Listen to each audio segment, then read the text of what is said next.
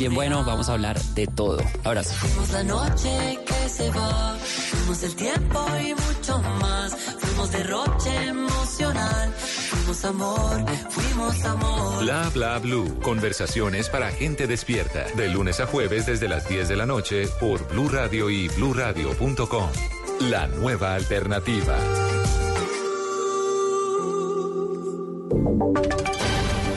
Y sonidos de Colombia y el mundo en Blue Radio y bluradio.com, porque la verdad es de todos.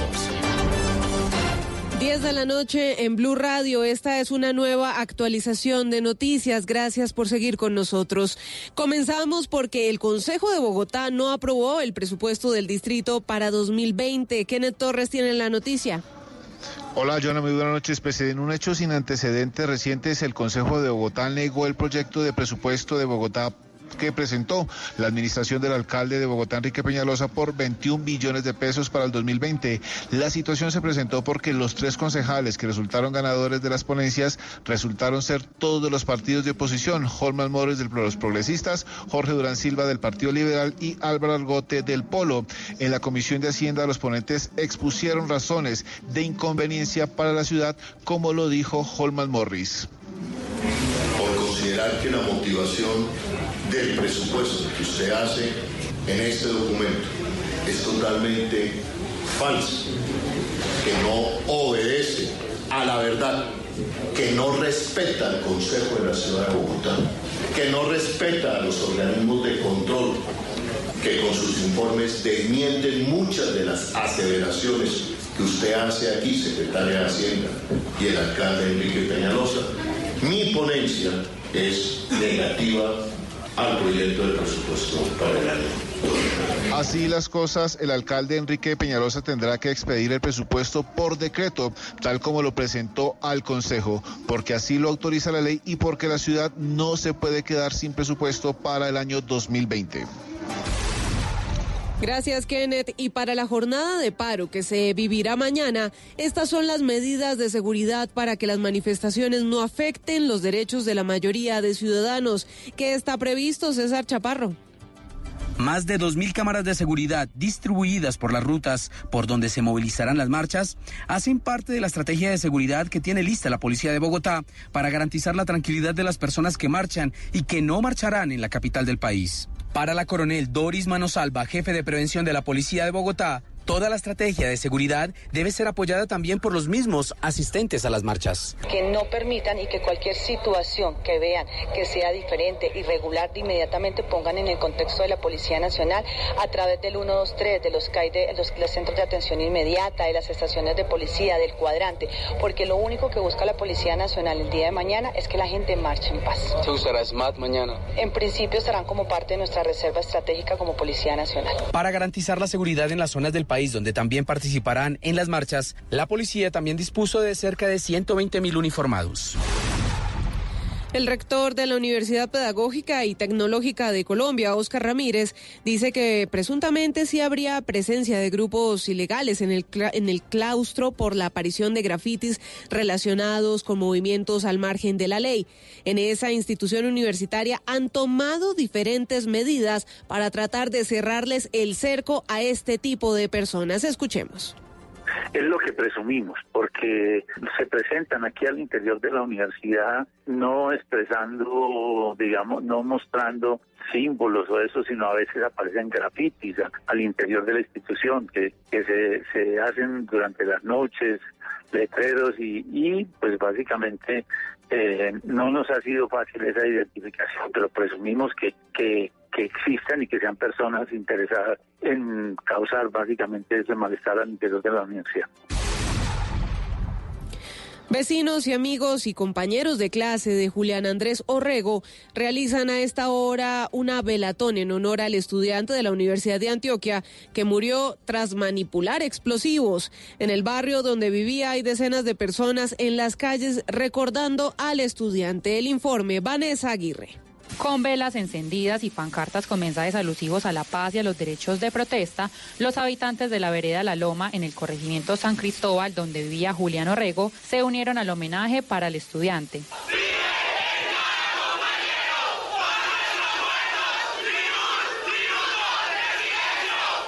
Uno de los vecinos así recuerda al joven estudiante. Él era un líder social muy fuerte aquí en la vereda La Loma, inclusive la mamá de él, María Elena, también fue candidata a la JAL, a la Junta Administrativa Local por este corregimiento, el cual lo apoyaba bastante. Él era un líder también muy político.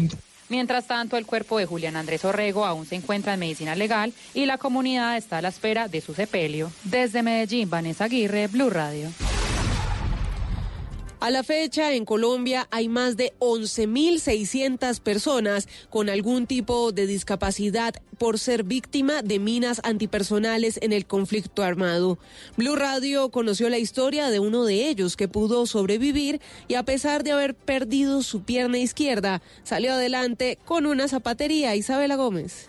De 1997 al pasado primero de diciembre, 11.619 personas fueron víctimas de minas antipersonales. De ellas, el 90% son hombres. Hoy en día, los sobrevivientes buscan una manera de emprender para tener calidad de vida. Una de estas historias es la de Adelmo Uni Jiménez, un indígena yanacona de Arabia Cauca que hace 17 años perdió su pierna izquierda. El día que me lesioné, pues estaba adelantando labores en el campo, trabajando la agricultura desconocía lo que me había pasado, sino que después las personas dijeron que era un campo minado, que el campo había estado minado, después de haberse desarrollado unos combates en dicho lugar y fue ahí donde ya después, unos pocos segundos después de mi accidente, desperté y miré que no tenía mi pie izquierdo. Adelmo narró que fue difícil volver a empezar, pero con el apoyo de su familia creó una fábrica de zapatos. Luego conoció a más víctimas de esta zona del país y al día de hoy forman una organización de más de 80 sobrevivientes entre campesinos, afros e indígenas que producen productos como café, bocadillo y confección de ropa. La familia de la joven Valentina González, quien murió atropellada por un yate cerca a Cartagena, pidió investigar a los tripulantes de esta embarcación.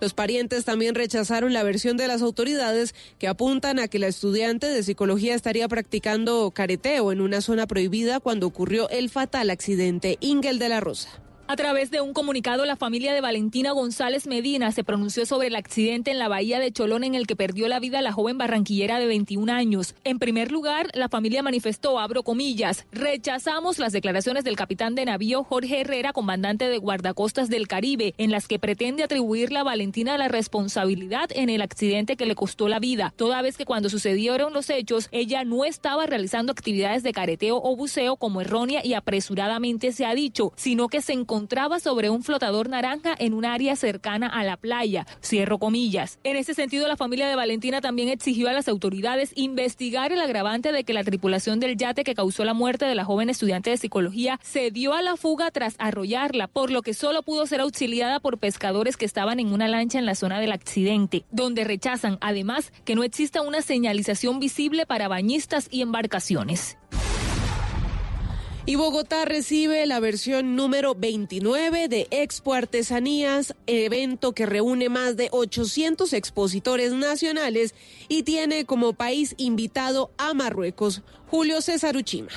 Llega la edición 29 de Expo Artesanías 2019 y allí los colombianos pueden viajar por todo el país a través de las muestras culturales que representan a cada región y que estarán presentes en los espacios de exhibición. Pero este viaje también es fuera de Colombia, pues habrá una exhibición especial de artesanías del mundo disponibles también para la compra. Álvaro Iván Caro de Artesanías de Colombia nos cuenta con qué se van a encontrar allí los visitantes. Se van a encontrar con una muestra cultural, una agenda académica espectacular. Vamos a tener demostraciones en vivo todos los días del evento. Los visitantes también podrán encontrar a los artesanos directamente, hablar con ellos, conversar con ellos, conocerlos y todas unas piezas maravillosas de todo el territorio nacional. Serán más de 870 artesanos, expositores indígenas que van a estar allí en el pabellón de Corferias desde este próximo 4 de diciembre y hasta el 17, donde se podrá conocer la gran riqueza artesanal de Colombia en un solo espacio. Noticias contra reloj en Blue Radio. Cuando son las 10 de la noche y 9 minutos, la noticia en desarrollo. Las autoridades sanitarias de Brasil aprobaron el martes la fabricación de productos a base de cannabis y su venta en farmacias con fines medicinales y bajo prescripción profesional. La cifra en octubre de 2019, en octubre de 2020, en octubre de 2019, las ventas externas del país cayeron casi un 12% y llegaron a 3.319 millones de dólares.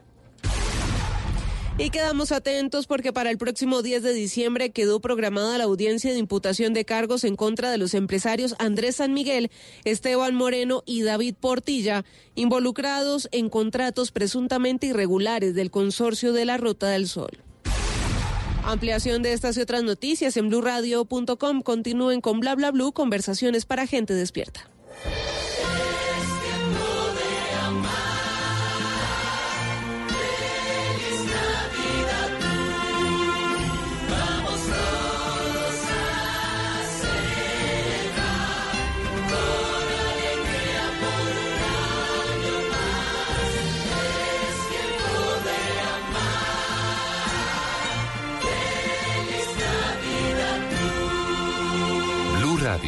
La nueva alternativa. El mundo está en tu mano.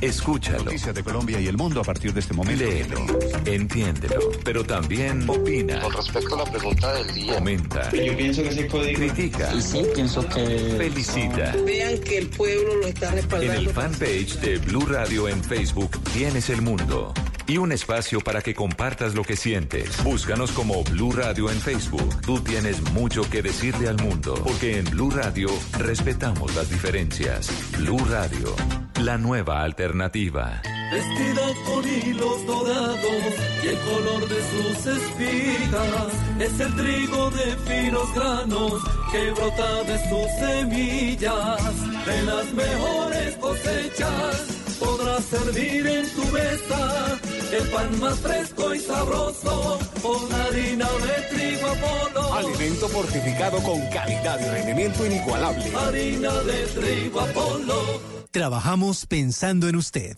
Estás escuchando Blue Radio, un país lleno de positivismo, un país que dice siempre se puede. Banco Popular. En el mundo de antes escuchabas. Amor, ¿y si nos vamos para San Andrés? Y tenías meses de planeación. Hoy escuchamos. Solo por hoy, 60% de descuento para viajar a San Andrés. Y eso no te da mucho tiempo. En un mundo que va así de rápido, necesitas una tarjeta de crédito express. Solicita la tuya y te la entregamos fácil, rápido, sin papeles y lista para usar, para que las ofertas de viaje no se vayan volando. Banco Popular. Somos Grupo Aval, vigilado Superintendencia Financiera de Colombia. Hoy en Blue Radio. Fuimos la noche que se va, fuimos el tiempo y mucho más, fuimos derroche emocional, fuimos amor, fuimos amor. Hola amigos, por aquí Esteban. No se pierdan esta noche. A partir de las 10 de la noche voy a estar en la mesa Bla Bla Blue. No se lo pierdan, va a estar bien bueno. Vamos a hablar de todo. Abrazo. Fuimos la noche que se va, fuimos el tiempo y mucho más, fuimos derroche emocional, fuimos amor, fuimos amor. Bla bla blue. Conversaciones para gente despierta. De lunes a jueves desde las 10 de la noche por Blue Radio y bluradio.com. La nueva alternativa. ¿Qué se requiere para una buena conversación? Un buen tema, un buen ambiente, buenos interlocutores, preguntarles a los que saben y dejar que todos expresen su opinión. Cada noche encontraremos los ingredientes necesarios para las mejores conversaciones en Bla Bla Blue. La manera ideal de terminar el día y comenzar uno nuevo. Aquí comienza Bla Bla Blue. Conversaciones para gente despierta. En vivo, desde el estudio principal de Blue Radio, en Bogotá, Colombia. Aquí está Bla Bla Blue.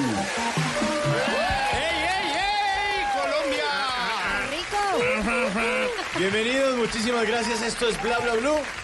Conversaciones para gente despierta. Este es el primer talk show que se hace en la radio en Colombia y va a ser el último si usted no lo escucha. No, eso no va a pasar, ya sabemos que no. Ya sabemos que no. Muchas gracias por su audiencia. Los resultados así lo dicen. Aquí nos mantenemos y seguimos firmes. Yo creo que sí. Vamos Estamos- estamos melo. Vamos a comer buñuelo este año. Vamos a comer buñuelo aquí. El combo. Muchas gracias a nuestros oyentes. En la primera hora, siempre en Bla Bla Blue, invitado especial. ¿El invitado ya está listo ahí en el camerino? Está mirando ahí el Facebook y no me pone cuidado. Ah, bueno, cuidado, que ya lo vamos a presentar entonces. pegue. Siempre, siempre invitado especial en la primera hora. En la segunda hora, pues eh, vamos a hablar en serio. Hoy vamos a hablar acerca de que la sociedad se transforma con la Pineda, con Carolina Pineda. Sí, señor, porque tenemos que hacer una evolución. Vamos a hablar de la gente trans y de todo lo que ha implicado la búsqueda de sus derechos. Es- parece Sí, buenísimo. chévere, Bien, tenemos bien, invitados muy bien. chéveres. Después de las 11 de la noche estaremos hablando acerca de eso. Y después de las 12 de la noche, porque vamos casi hasta la 1 de la mañana, ustedes se toman bla bla blue en el 316-692-5274, la línea de bla bla blue. Estamos todos listos. Nuestra Estamos ready para el party. Bien. Diego Garibello, Otoniel Zapata en el máster con Rafa Arcila. Mi nombre es Mauricio Quintero. Y le damos la bienvenida a este. ¡Mar!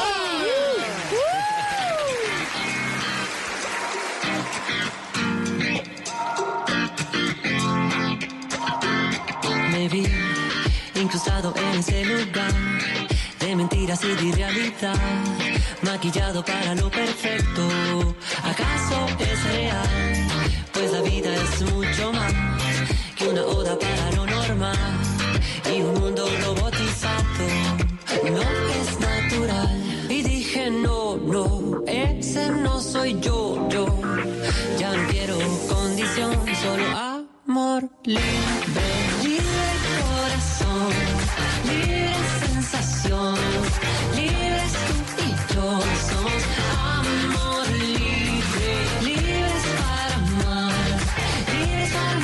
no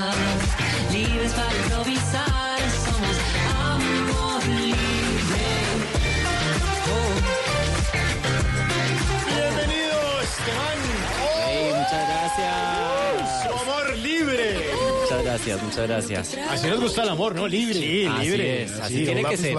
Así tiene que ser. Oiga, muchas gracias por estar aquí en Bla Bla No, a Blues. ustedes, a ustedes por, por recibirme. Bueno, ¿y esta canción qué? ¿Colaboración? Esta canción. ¿Lanzamiento? Así es, esta, esta canción es colaboración con Javier Amena. Fue una segunda versión. Es la canción que le da título a mi último álbum, tercer álbum llamado Amor Libre. Eh, creo que el nombre explica mucho de lo que se trata este álbum. Eh, digamos, dejar un statement, eh, coger una bandera, apropiarse de eso, eh, abrir mentes, hablarle a una generación que está despierta eh, y todo a través de la música. Por eso está aquí en Conversaciones para Gente Despierta. Ah, para, para eso estamos. Así es. así Oiga, es. me interesa mucho hablar de ese tema, de esa colaboración junto a Javier Amena, porque hubo un punto de su carrera y seguramente mucha gente, sí, que ay, que no te matas a mi Facebook y todo este tema, pero realmente una evolución musical y todo un cambio y todo surge a partir de cuando usted se va a vivir a México y se empieza a rodear y, y- a codearse pues con muchas personas de la movida independiente. Está Javier Amena, está Jimena Sariñana y sucede un montón de cosas incluso aquí con Juan Pablo Vega. ¿Cómo, ¿Cómo llega usted a trabajar ahí con Javiera y cómo se sientan a hacer esta canción? Bueno, con Javiera porque la sigo hace un buen tiempo y aunque Javiera es chilena, digamos que yo creo que ya hace parte de una generación de músicos como los que estaban mencionando, Jimena Sariñana, Juan Pablo. Vega, Francisca Valenzuela, eh, bueno, y muchos colombianos, Monsieur Perine, Bomba Estéreo, etcétera. Eh, y así alguna vez pues, coincidimos en algún festival y creo que Javiera también tiene también, digamos, una onda en su música de libertad, ¿no? Que siempre también trata de romper esquemas, hace parte de la comunidad LGBTI, igual que yo, y, y dijimos, bueno, vamos a hacer un himno importante para Latinoamérica, además, porque no existen muchos, eh, y, y bueno, pues esta canción, que creo que es una de las más... eh, yo digo que políticas también del disco que dejan un mensaje y que, y que pues intentan eh, lo que decíamos, abrir, abrir miradas. Bueno, qué chévere. Que miren al cielo, que nos dé más calor, que nos dé más calor. Por eso me dije no, no, ese no soy yo, yo. Ya no quiero condición, solo amor libre, libre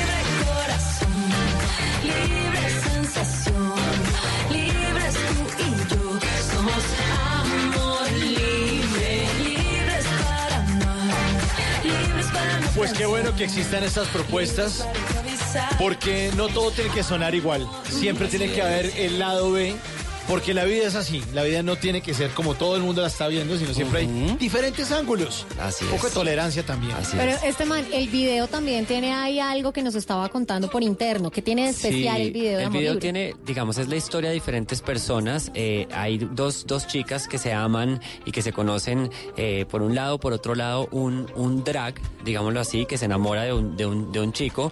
Eh, por otro lado, una niña eh, pequeña de como de, de 10 años que se identifica y se viste de una manera un poco más masculina, pero tampoco quiere como que la clasifiquen. Al final el, el video digamos que invita a la gente a que se exprese libremente, por un lado, a que al final el amor libre es para todos y que tampoco hay que echar digamos a la comunidad para un lado, ¿no? Entonces creo que es una mirada muy amplia y se puede analizar de muchas formas. Y la tolerancia, sobre todo. Así es, Respeto tolerancia, respeto, porque respeto. tolerancia uno dice a veces, es respeto. no como que es respeto, es ya una cosa de aceptación y punto, porque está ahí. Sí, y además porque uno no tiene Claro. por qué, por qué meterse en la cama de los demás. Sí. Eso es importantísimo. Ay, eso no, Bueno, no importa. Yo iba a decir lo mismo. Pues si está buena. Pues ahí toca girar la situación. Yo quiero condición, solo amor libre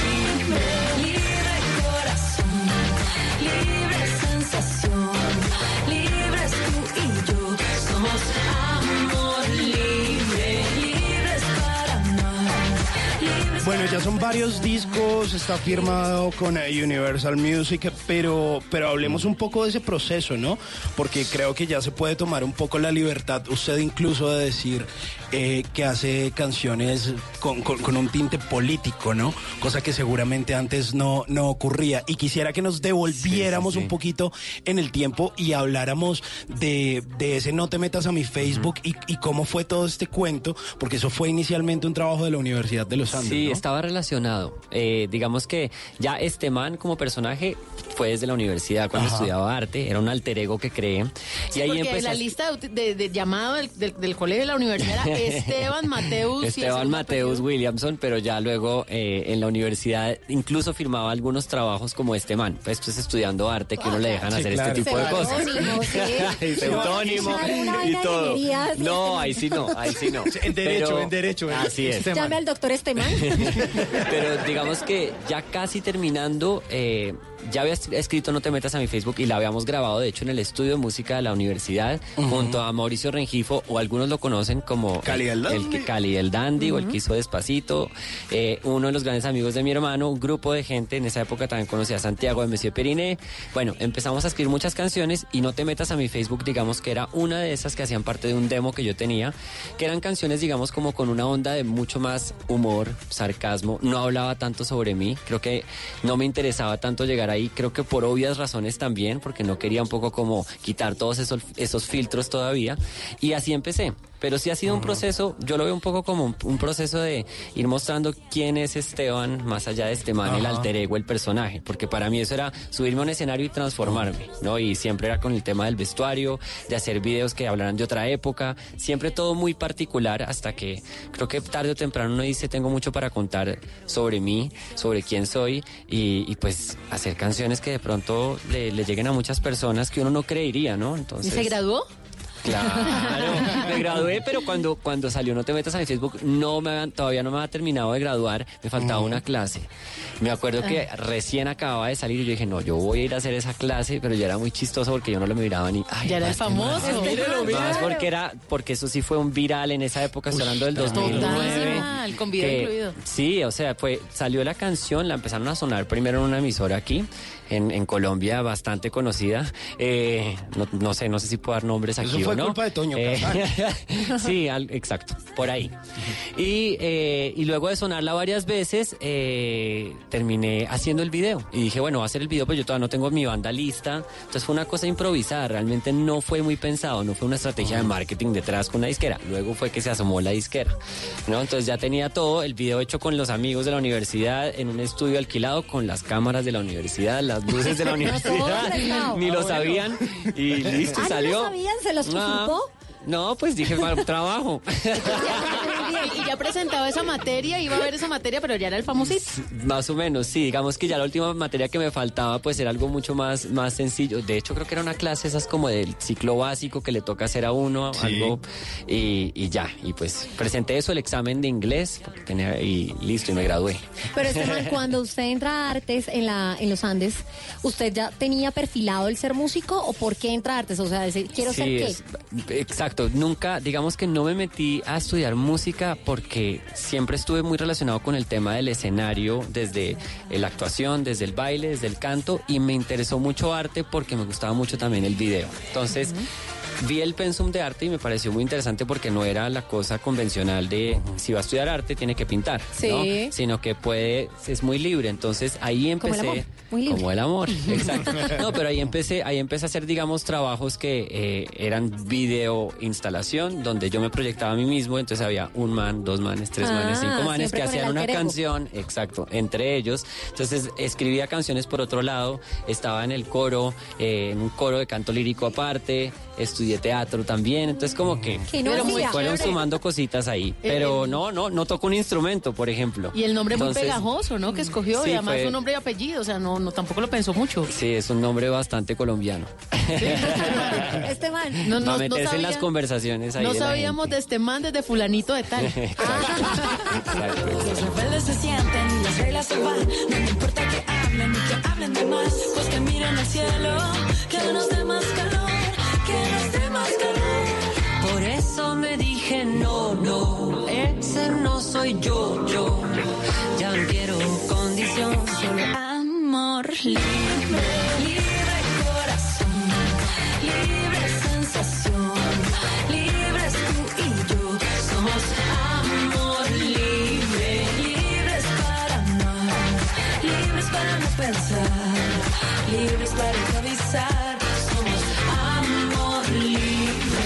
ahora en Bla Bla Blue venimos a robar. Muchísimas gracias. Venimos a robar porque vinimos a robar. Me robo por ahí unos trinos, cosas que salen en Instagram, pero las arrobo. ¿Cuáles son sus arrobas en las redes sociales? Este man. Arroba este man music. Listo, ahí este man music. Vinimos a robar porque venimos a robar. Arroba monovio. Eh, ¿Cómo? ¿Vamos qué? Monovio. O sea, A robarnos un novio. El comediante Ha venido acá. Gonzalo Alderrama estaba aquí en Bla Bla Blue. Se llama Monovio en Twitter. Yo qué Ya, hago? ya, ya, ya. Yo no lo bauticé así fue él. Arroba Monovio escribe en su cuenta de Twitter dice, yo pensaba que contraer matrimonio era hacerlo más chiquito. O sea, quería contraje matrimonio. Más chiquito. Arroba la Twitcher pregunta en su cuenta de Twitter dice, hombres, ¿ustedes qué prefieren? ¿Que le regalen una tanga usada o nueva? Y le responde arroba Casagurres. Casagurres dice, ninguna, ninguna, se me salen las pelotas por los lados. Eh, arroba Adolfo Rivas Díaz escribe en su cuenta de Twitter a propósito de todos estos días convulsionados. Dice, para cambiar el país podemos iniciar con hacer fila, ceder el paso, cuidar los animales, leer más, ser más honestos, no discriminar, llegar puntual, cuidar el agua, reciclar, no votar por corruptos, ser tolerantes, ayudar. Amén, sí, señor. Así es, así es. Y este último, arroba m al piso Caterín 29, escribe en Twitter lo siguiente, dice, eh, ¿y tu suegra sí te quiere? Pues me deja estos mensajes en Facebook. Entonces uno abre la foto que acompaña ese trino y ve una pareja celebrando aniversario de novios y debajo lee el comentario de la suegra que dice, felicitaciones, que sean muchos más llenos de amor, paciencia y triunfos. Un dato, le recuerdo que nosotros a los tres años de noviazgo nos casamos. Vinimos a robar porque venimos a robar o a casarnos. Sentencia. Bla Bla Blue. Conversaciones para gente despierta.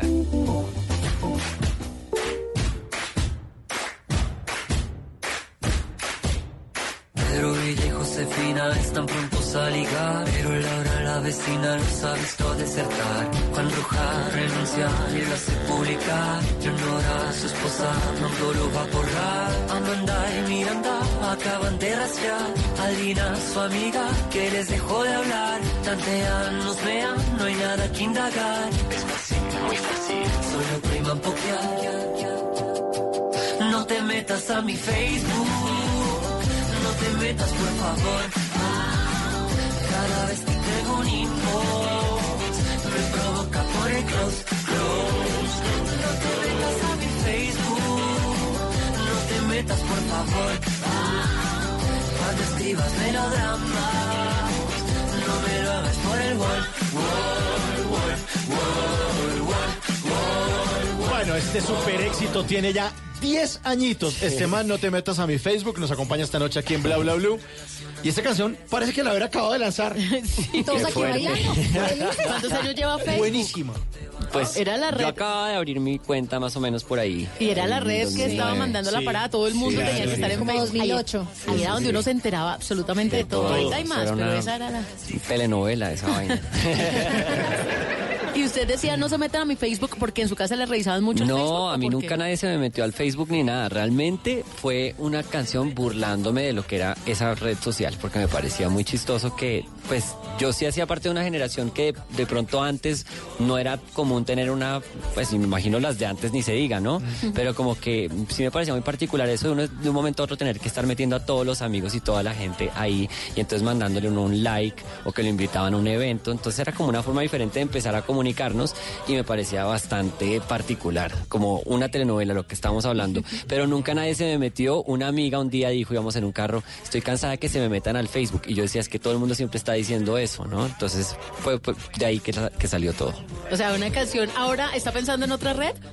No, yo creo pronto. que eso se aplica para todo, porque hoy en día en Instagram todo el mundo es como en las mismas, ¿no? Sí, o sea, yo claro. siento que Instagram es una, es una de esas redes donde la gente está mirando cómo puede hacer que lo miren, entonces a ver quién pone la foto más eh, Mostrona. mostrona. Sí. Tal cual, tal cual.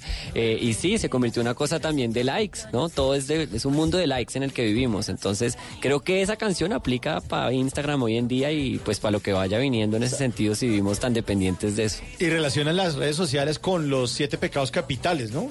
Eh, dicen Eh. que sí, que la... la, la Tinder la- es lujuria. Exacto, Ah, Tinder es lujuria. sí, Instagram. Twitter es ira, Sí. porque todo el mundo en Twitter se da Eh, la sí, madre. ¿Cuál es gula? toda, con Instagram. toda. Decían que es que es gula Instagram porque todo Con las razón me gusta fotos de comer. Sí. O vanidad total. también es un poco Instagram. Eh, ¿Sí? ¿O no? Bueno, es que Avaricia Instagram hoy en LinkedIn. día, yo digo que Instagram es la más fuerte. Sí, o sea, Sí. incluso, claro. o sea, cualquier cantante, para un concierto de una, lo más importante Instagram. Pero depende de lo que buscas. Para los políticos es mucho más importante Facebook. Ah, No, Facebook. Ay, ¿En Twitter no. No, Twitter es que se agarran. Lo que pasa Sí, es que Twitter es como Facebook. para dar la opinión. Exacto, pero Facebook sí le puedes dar compartir y el alcance, el alcance, alcance da es para más. para los políticos. Claro, claro, Ah, claro. bueno, entonces, entonces sigamos con Facebook entonces. Entonces somos politiquísimos. Es difícil, tienes que decidir. Aplica la regla, ponle a todos, baby. No te metas a mi Facebook. No te metas, por favor. Cada vez que tengo un inbox, me provoca por el close, close. Pero, pero hay que ver que muchas aplicaciones se han perdido desde la canción hasta hoy. Por ejemplo, Sí, el Maybe. sí, el maybe. Que en ese entonces, cuando empieza el Facebook, Ajá. había eventos sociales y uno cuadraba fiestas. Como no existe, no- el, el WhatsApp no estaba tan fuerte, eh, no recuerdo si estaba No, Creo no, todavía no había WhatsApp. No existía. no existía. Era el, dame el pin de tu Blackberry. Exacto. Entonces no habían grupos para Sí, cuadrar un sí, evento, sí, entonces sí, era por sí. Facebook. Y Era uno decía, ¿voy o no voy? Lo diplomático que era, maybe. Maybe. Eh, Quizá, no, ya ni sí ni no. Total, total, total. ¿Qué otras cosas han quitado de Facebook? O han agregado ya muchas. ¿El ¿no? toque todavía está? Sí, pero y la Ah, gente eso era el dando. pokear, el poke. El poke, yo creo que eso ya no, no, se usa mucho, no, pero pero en una sí. época era una forma de decir, ah, mírame, estoy. aquí estoy. Hola. todavía, todavía existe, Sí, todavía sí, existe. sí, sí. Y ahora existe que la, la foto de perfil es, puede ser un video. Puede ser un video. Antes era sola eso. Sí, total, Ajá, total. solo la foto. ¿Qué más han quitado? No, pues es que eso se Datos como un berraco. Han robado todos los datos de toda la humanidad. Todos. No te metas, por favor. Cuando escribas melodramas, no me lo hagas por el wall, wall, wall, wall, wall, wall, wall, Bueno, con permisito, con permiso, aquí entro. Uy, ¿qué le pasó? Perdón, ¿Qué le es que venía como encartada. Yo creo que este man sí conoce estas grabadoras. Marca Olympus, esta que tiene casetcito. sí, sí, sí, sí, sí, Se acuerda de los botones. Perejito el polvo porque es que está un poquito viejita. Porque vamos a echarle el cassette un poquitico para atrás, para adelante. ¿Usted grabó en cassette alguna vez este man? Cuando era niño tenía una de estas de, sí, como una grabadora de estas para grabar voz así, hacía eh, telenovelas así. Ah, ¿y sí? Y grababa mis primeras canciones así como molestando por ahí. sí. Listo, pues entonces hágame un favor y este botoncito que ve aquí, que tiene como un triangulito de espiche, lo duro. A ver, Duro, duro. Más duro. Más duro. Ay, ay, ay, que me lo daña. Hágame un favor, vamos a echar para atrás, vamos a retroceder Ok. este man y me va a decir qué le gustaría retroceder para volver a darle play en su vida. o sea, ¿a dónde me gustaría regresar? Como Sí. algún momento de mi vida ¿Qué le me gustaría volver a vivir? volver a vivir. Ay, la infancia. Fue increíble mi infancia, eso me, la adolescencia no, la ¿No? infancia. ¿Y por qué la adolescencia no? ¿Qué Ay, pasó? porque la adolescencia creo que fue como difícil, por, yo creo que por el tema de ser gay también, como por sentirse mirado y juzgado por muchos temas. Pero Entonces, ya se había abierto Pero en la la infancia, no, claro que no. Eso es todo el Ah. proceso. Yo creo que como yo, muchos, muchas personas. Pero la infancia, en cambio, como que tuve una infancia, digamos, muy unida con mis primos. Me la pasaba actuando, cantando, eh, hacíamos películas. Era como, era muy, muy divertido y era ahí donde llegaba a mi casa y empezaba a disfrazarme a bailar todo el día, a imitar a Michael Jackson y era... Era, era, muy, la verdad. era muy usted. Sí, era yo. Este man, ¿y ¿a qué horas, a, en- a qué edad decide contarle a la gente de su condición sexual? A los 22 años. A los 22 años, justo cuando llevaba dos, sema- dos semestres de, de arte, eh, como que yo creo que fue como que ya no pude más y dije, esto es lo mío. Y apenas salí del closet, empezó este man. Como Ah. proyecto, como musical. Por eso creó ese alter ego. Ese- yo creo que sí, en parte. Bueno, ahora hágame un favor, ve estos dos palitos, dele ahí espiche duro. Ajá. Ahí, ahí, suavecito, ese sí está como bien y déjelo y suelte. ¿A qué le gustaría darle pausa? ¿A qué me gustaría darle pausa? Eh, yo digo que a la indiferencia en general que se vive hoy en día en nuestro país. Dejemos de ser indiferentes, a eso eso lo pausaría.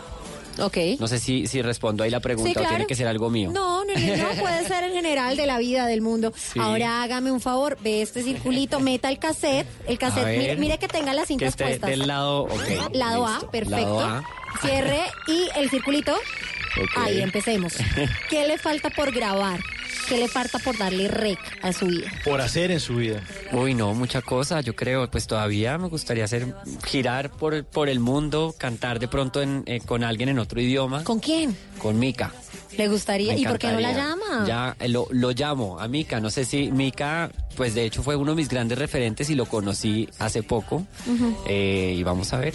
Pero lo Ah, conocí, ya lo pude bueno. conocer en persona. ¿Y a qué lugar le gustaría ir? ¿Qué- con- es mejor dicho, ¿le gustaría cantar con Mica? ¿En dónde, por ¿En ejemplo? dónde me gustaría cantar con Mika? Eh, pues ya que lo veo girando tanto por Francia e Italia, por ahí. Listo, pues entonces cuando vaya a cantar con Mica... París. La Uy, palusa, ¿por qué no? Entonces viene aquí y nos cuenta yo, porque yo sé que lo va a hacer es, este man. Yo es, creo que ojalá. usted se llevó esta grabadora, se la voy a regalar, así que cójala, cójala la- se la llevó.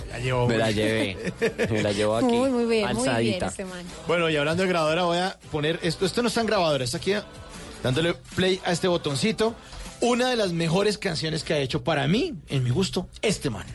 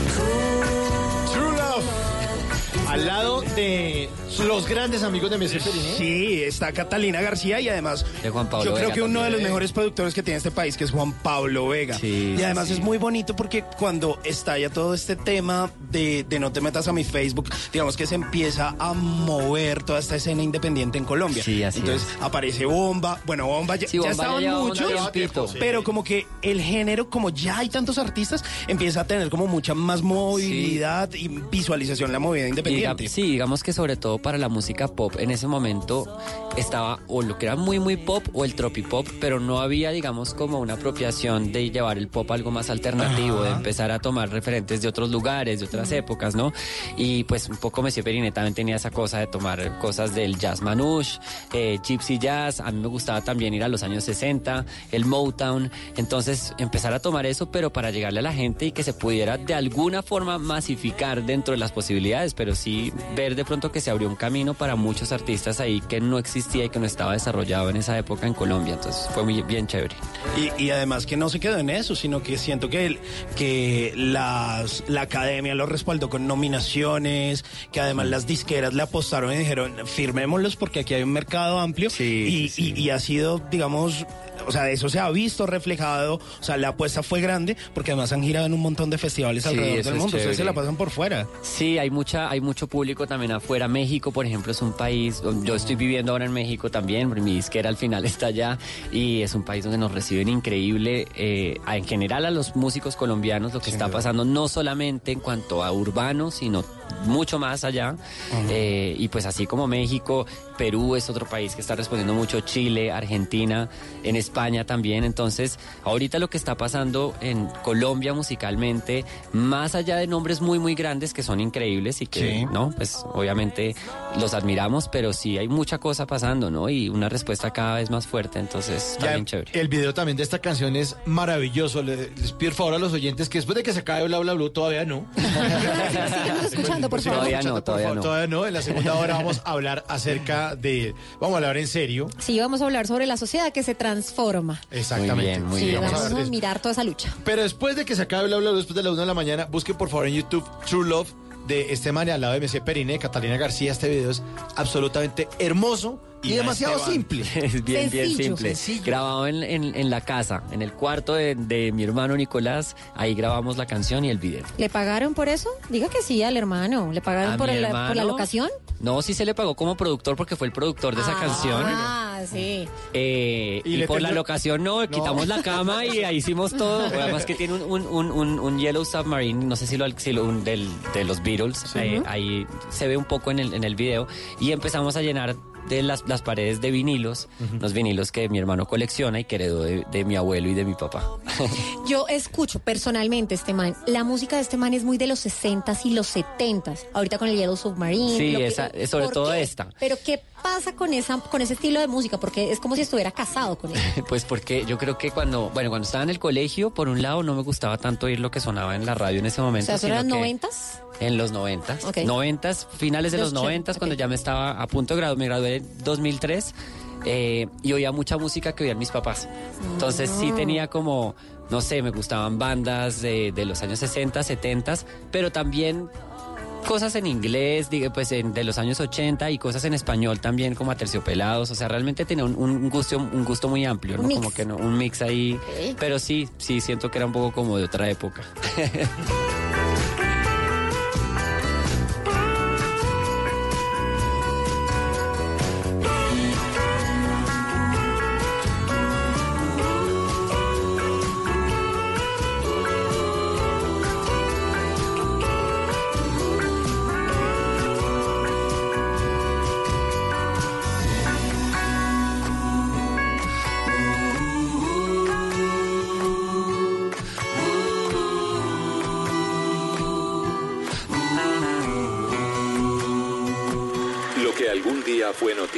hoy es historia.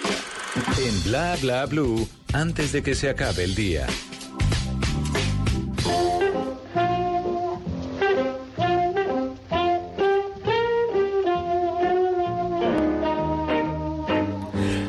De que se acabe el día, vale la pena recordar que un día como hoy, pero del año 1976 en Jamaica, Bob Marley sufre un intento de asesinato. Le dispararon dos veces, pero él eh, luego toca un recital dos días después. Robert Nesta Marley es el verdadero nombre de Bob Marley, músico y compositor jamaiquino, nacido el 6 de febrero de 1945. La infancia de Bob no fue fácil debido a su condición racial de mulato. Era hijo de una mujer negra y un hombre blanco y fue despreciado muchas veces por ser considerado blanco en ese contexto jamaiquino. Sin embargo, él siempre se identificó como negro. Aunque su padre estuvo pendiente de él económicamente, sus ausencias fueron muy prolongadas debido a su trabajo como oficial en las Fuerzas Armadas Británicas. Su padre murió cuando Bob contaba con apenas nueve años de edad. Bob Marley también es conocido por difundir la filosofía Rastafari, un, un grupo espiritual que promueve la supremacía negra y un estilo de vida aparentemente primitivo. Creen en ya y además el uso de la marihuana es una obligación sagrada. Bob Marley recibió la medalla de paz de las Naciones Unidas en Nueva York en el año de 1978, luego de que lograra que en medio del escenario del concierto One Love Peace Concert, el primer ministro Michelle Manley y su opositor más fuerte se dieran la mano. Desde 1977 a Marley le diagnosticaron cáncer, pero falleció en 1981 en Miami a los 36 años de edad. Antes de que se acabe el día, recordemos esta frase de Bob Marley. La grandeza de un hombre no está en cuánta riqueza adquiere, sino en su integridad y su capacidad para afectar positivamente a los que lo rodean.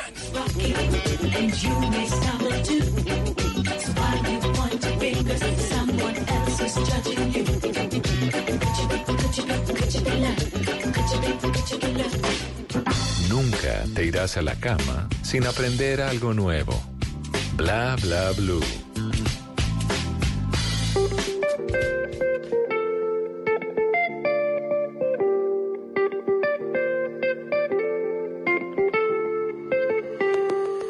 Recuerdo poco a poco tu mirada ante mis ojos y revivir ese momento surreal. Parece demasiado repetir nuestro pasado, esa locura que nos es tan natural. Y yo no sé qué pensar en tu luz, lo que se da, solo es amor de verdad, del que se siente para vivir esa señal. Hoy te digo nada más, todo lo que fue y recordar lo nuestro. Fuimos la noche que Ah, esa canción, qué bella. Fuimos amor de este man que nos acompaña esta noche aquí en Bla Bla Blue. ¿Quién fue amor? Eso fue una relación eh, larga que dejé antes de irme a vivir a México. Y esta fue la primera canción que escribí para este eh, último disco que salió. Como medio Justo el día-. Sí, bastante. Pero también celebrando algo que fue muy bonito. Porque pues es como, yo, yo siento que con todo y que tiene como su lado ahí triste y tris- tristón, eh, igual celebra lo que fue. es como una agradece. despedida, Ajá. agradece. Mm. Pero, pero se ya había escrito canciones de Tusa. En primer acto hay una canción hermosa que se llama Se nos perdió. Se nos perdió. Que Que también esa es Tusa con Brava. Juan Pablo Vega la escribí, Ajá. con mi hermano Nicolás la vamos a cantar en el concierto también este viernes. Pero le han roto mucho, le han roto mucho el corazón. ¿Sí? Sí, y no, sí, la verdad ¿Sí? sí, hasta ahora que estoy más cuadrado que y enamorado que nunca, pero Ah. luego es difícil escribir canciones así, porque uno, a mí me encanta escribir. Como- a mí sí me a mí sí me parece que cuando uno lo cuando uno lo dejan mal Inspira más la tusa que el amor. mucho mucho o sea para, para escribir y sobre todo este último disco por ejemplo que es yo lo veo como desamor bailable que tiene Uf, muchas canciones así como para bailar pero como que al mismo tiempo tiene su lado así eh, doloroso es muy rico escribir por ahí Baile mientras que- llora. baile y llore baile y llore y, y ahí vamos todos para adelante Bla bla blue.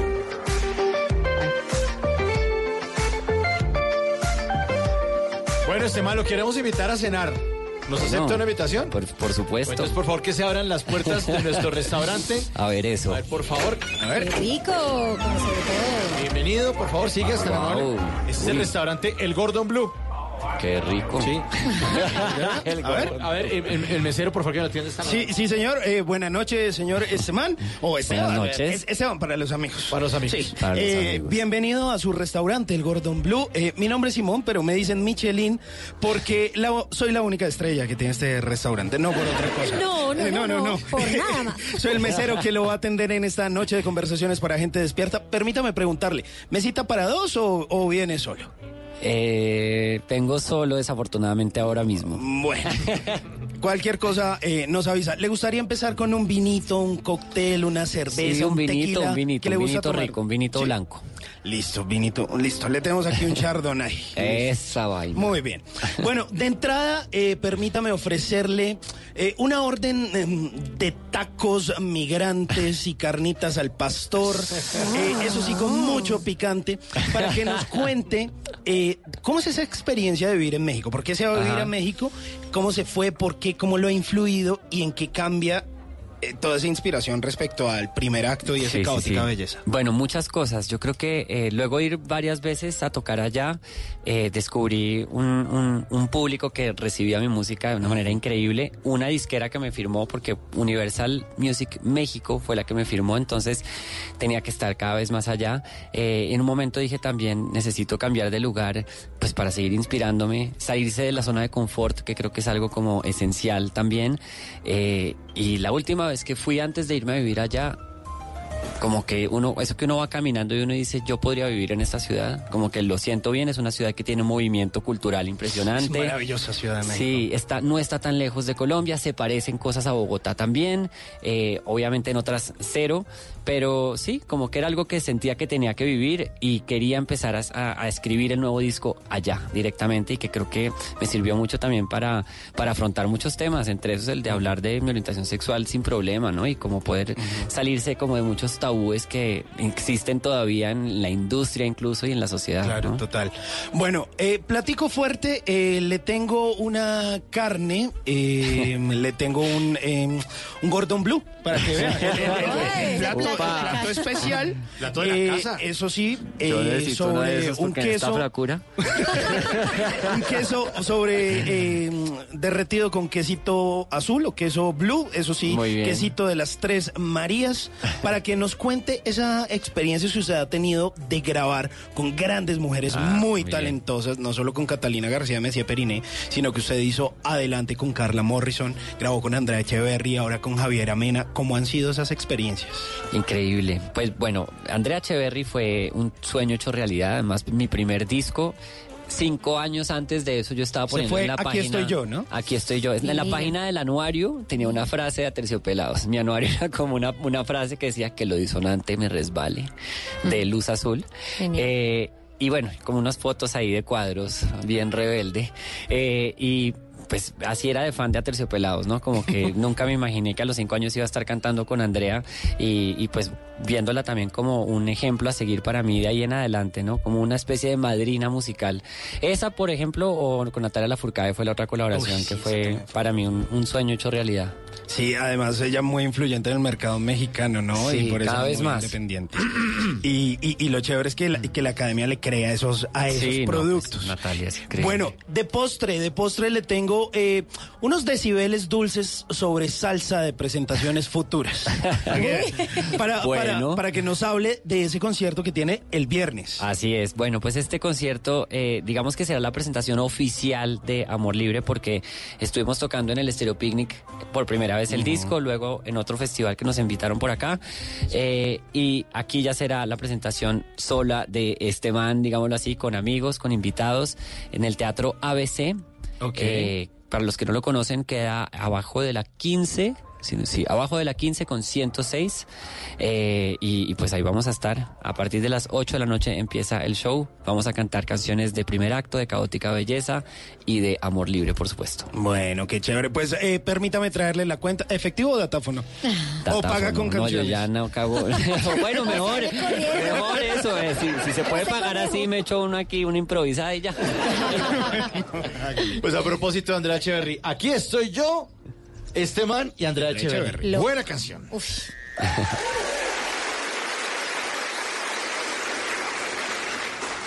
Si no te importa lo que digo y si me ignoras al hablar, si ya no me miras de fijo, será porque algo anda mal. Estoy cansado de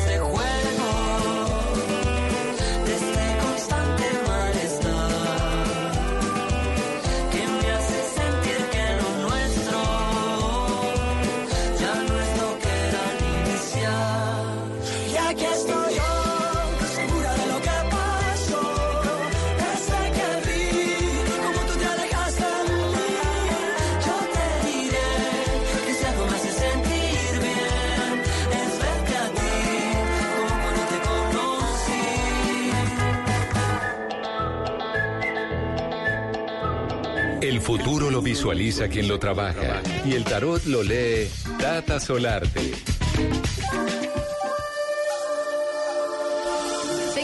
Nuestro invitado, con este man, y ya hemos conocido mucho acerca de él que está viviendo en México, pero queremos saber más. Y por eso nos venimos con estas cartas que son el tatarot. Wow. Entonces, ahí están las Qué cartas. nervios. No, no, no, tranquilo. Porque yo en esto creo mucho. ¿Ah, sí? Relajado, Sí. relajado, Cuidado, tranquilo. cuidado. Sí, sí, Entonces, sí. vamos a sacar la primera. Es una brujita buena. Bueno, muy bien, muy Sí, bien. sí. Saco la, ah, La primera la carta, primera. sí. Listo. ¿Y, y ¿Cuál qué dice? ¿Cómo se Es llama? al revés. ¿Y- y qué- sí, cuál es? Mundo. Ah, no, la carta del mundo. Usted tiene ese as bajo la manga y es que, como nos contaba ahorita en la entrevista, usted cogió el pop y lo transformó. Hablemos de este pop. Ok, pues yo digo que en el, en el principio cuando empecé a hacer música, precisamente como por esa cosa de, de decir como que hacía pop, pero en el fondo no sentía que fuera pop, sino una apropiación del pop, pues era eso, era ir a otras épocas, era tener referencias de incluso personajes y cantantes como Michael Jackson, eh, David Bowie, camaleónico completamente, pero también tomar esos otros referentes como Natalia Lafourcade, Julieta Venegas o Café Tacuba y hacer un mix de eso cultural y, y nada. Y pues, lo creó para usted solito. Se llama este pop. este pop. Como este man. Sí. Un- Hace rato no lo decía, pero sí, me acuerdo que en una época lo hablábamos así y sí, tal cual. Este pop. Y sí, Este seguimos pop. el próximo año con este pop. Pues sí, así que ojalá, sí. Listo. Es el sello, Ese claro, es, la sello, es esencia. No se puede cambiar. Listo, siguiente cartica. Ay, esa También al revés. La justicia. Wow. Bueno, ¿usted cree que después de que usted toma ese valor y le cuenta al mundo su orientación sexual y ya se atreve Mm. a cantarlo en sus canciones, ¿usted cree que hoy en día eh, el mundo es justo con las personas que deciden salir del closet? No, todavía falta. Todavía falta, pero se están logrando muchas cosas. Eh, es increíble con el paso de estos años cómo hemos ido cambiando y transformándonos como sociedad. Bogotá es una ciudad ejemplar para Colombia en ese sentido.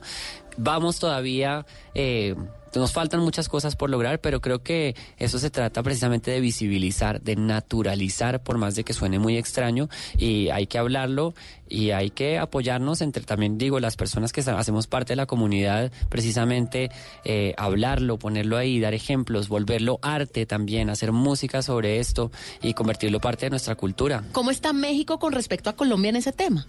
Similar en unos casos y en otros no. En la Ciudad de México, mucho más abierto, porque la Ciudad de México, yo digo que, pues ellos mismos lo dicen, también es como un país aparte. La política también es diferente, las leyes funcionan diferente. En la Ciudad de México se pueden casar, se puede adoptar también, digamos, eh, parejas LGBTI, eh, pero en el resto de México no. En otros lugares de México se prohíbe incluso atender a una persona que hace parte de la comunidad LGBTI. Un, un doctor puede decir que no lo puede atender en Nuevo León, México. Entonces es pues un- los dos extremos, ¿no? Sí, sigue siendo una pero sociedad sigue machista. siendo una sociedad muy machista Pero, también. pero eso estaremos hablando en la segunda hora, no me hagan spoiler. no hagan. La segunda Pero- hora como la primera. Pero bueno, se relaciona total el tema y sí creo que es algo que toca hablar definitivamente, ¿no? Pero, pero yo creo que Colombia, digamos, en cuanto a leyes, nuestra constitución está un poco más adelante, falta que la sociedad entienda mucho más Que pues para vivir en paz tenemos que, que entendernos y aceptarnos todos, ¿no? Porque si no, como queremos tanto que, que hablamos de que queremos un país mejor, pues este es un país para todos, ¿no? Y esa igualdad debe estar para todos. Cada vez más incluyentes. Y la última cartica. La última. A ver, ¿qué dice? El, erm- el ermitaño. El ermitaño. Wow. No, pero en el caso suyo, usted con primer acto se inter- internacionalizó. Sí, ¿Y, sí, y sí. cuál es ese lugar de pronto para el próximo año de expectativas? De pronto viviendo en México se le ha abierto otra oportunidad de Sí, escenarios. pues sí, en España, por ejemplo, estamos con cada vez como con más ganas y se, está ah, se están abriendo eh, festivales también, posibles colaboraciones en España. Eh, Estados Unidos también, porque está muy cerca de México, hay un público latino, es como otro país, eso es como otro país de Latinoamérica después de México, gigante, ¿no? El público latino allá es muy fuerte también. Eh, y no, pues vamos a ver qué más nos trae. Ojalá Bueno. algo en otro idioma también estaría chévere. ¿Y ha pensado de pronto? ¿Ha grabado en otro idioma? He grabado, bueno, True Love. True Love. Ah, bueno, eh, sí. Ulala en francés, que era con, con Catalina también de Monsieur Periné. eh, sa- salió en el, mismo- en el mismo disco que, que True Love. Eso es hasta ahora lo que he hecho en otros idiomas.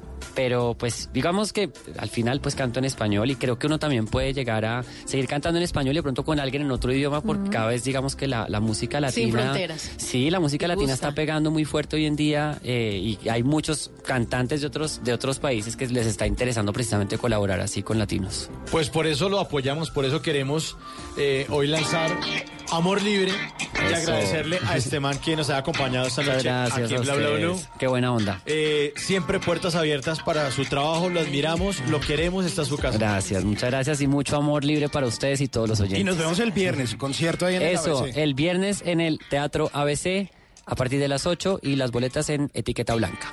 Mm, Aquí está, este Bla bla blue. Me vi incrustado en ese lugar de mentiras y de irrealidad, maquillado para lo perfecto. ¿Acaso es real? Pues la vida es mucho más que una oda para lo normal y un mundo robotizado. No es natural. Y dije no, no, ese no soy yo, amor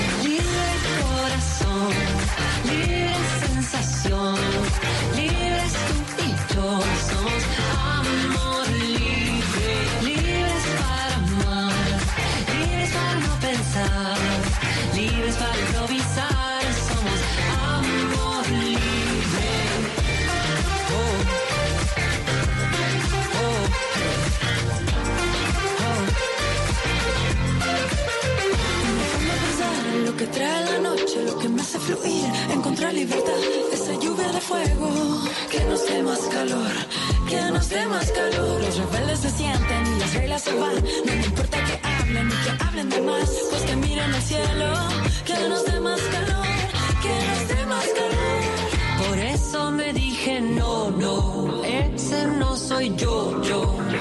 Ya no quiero condición, solo Amor libre,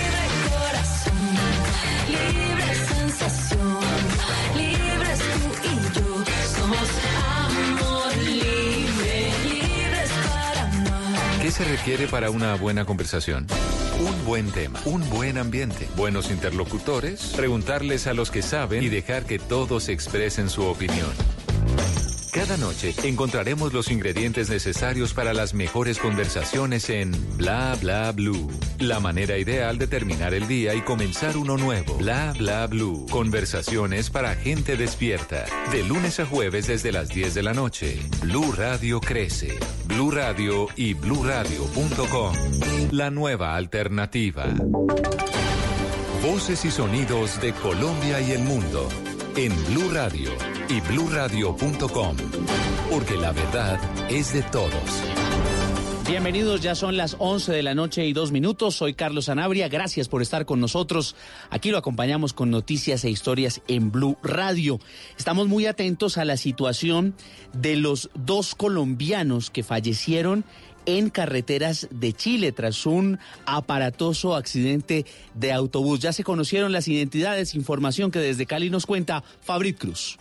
Alberto Bedoya Aguirre, de 34 años, y Yuri Paulina Grannoble, de 35 años de edad, convivían desde hace tres años juntos en Chile. Habían abandonado el Valle del Cauca en busca de mejores oportunidades. Primero trabajaba para una empresa de energía, la segunda laboraba como auxiliar administrativa. Estaban de regreso, disfrutando de un paseo y el bus en el que retornaban se volcó por un abismo de 50 metros en la ciudad de Tantal. Raúl Bedoya, hermano de Alberto, señaló que ya se estaban preparando para retornar de nuevo a Colombia. Sin embargo, no alcanzaron. Eh, ya ellos pensaban pues regresarse el, el- el año que venía, ya, ya habían tomado pues la decisión de venirse para acá, para estar pues con, con los seres queridos, pues, sus hijos. En próximas horas se cumpliría la repatriación de los cuerpos. Las exequias en conjunto se registrarán en el municipio de Yotoco, Valle del Cauca.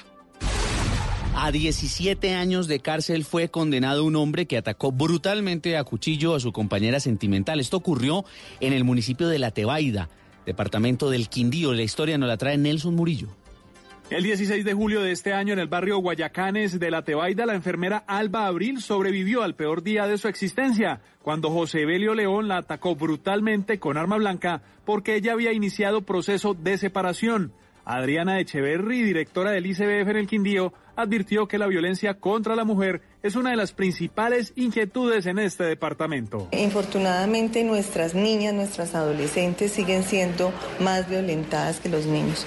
Eh, tenemos unas cifras muy altas en el departamento del Quindío y entonces sí estamos haciendo como cada vez más conciencia precisamente para que desde todos los ámbitos estemos nosotros eh, precisamente alzando la voz y siendo más conscientes cada día para que este fenómeno de la violencia contra la mujer, contra las niñas y nuestras adolescentes sea menor.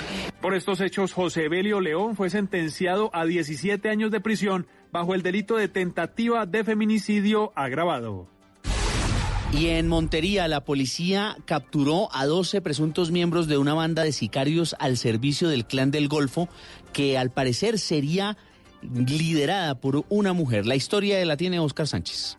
Un año de investigaciones permitió la realización de 10 allanamientos y con ello la captura de 12 presuntos integrantes de una banda de sicarios al servicio del clan del Golfo, involucrada en al menos 15 homicidios ocurridos en Montería y municipios cercanos, entre ellos una masacre que tuvo lugar en el sector de Mocarí en el mes de mayo en que murieron cuatro jóvenes. El coronel Marcos González, comandante encargado de la Policía Metropolitana de Montería, habla de los móviles de la mayoría de estos homicidios.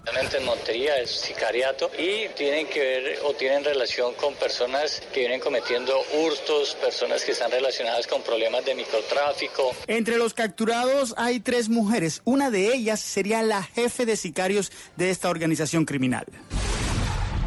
Ahora son las 11 de la noche y 5 minutos, 2.000 nombres contendría una lista que está siendo investigada por el TIAR de tener vínculos cercanos con el régimen de Nicolás Maduro en Venezuela.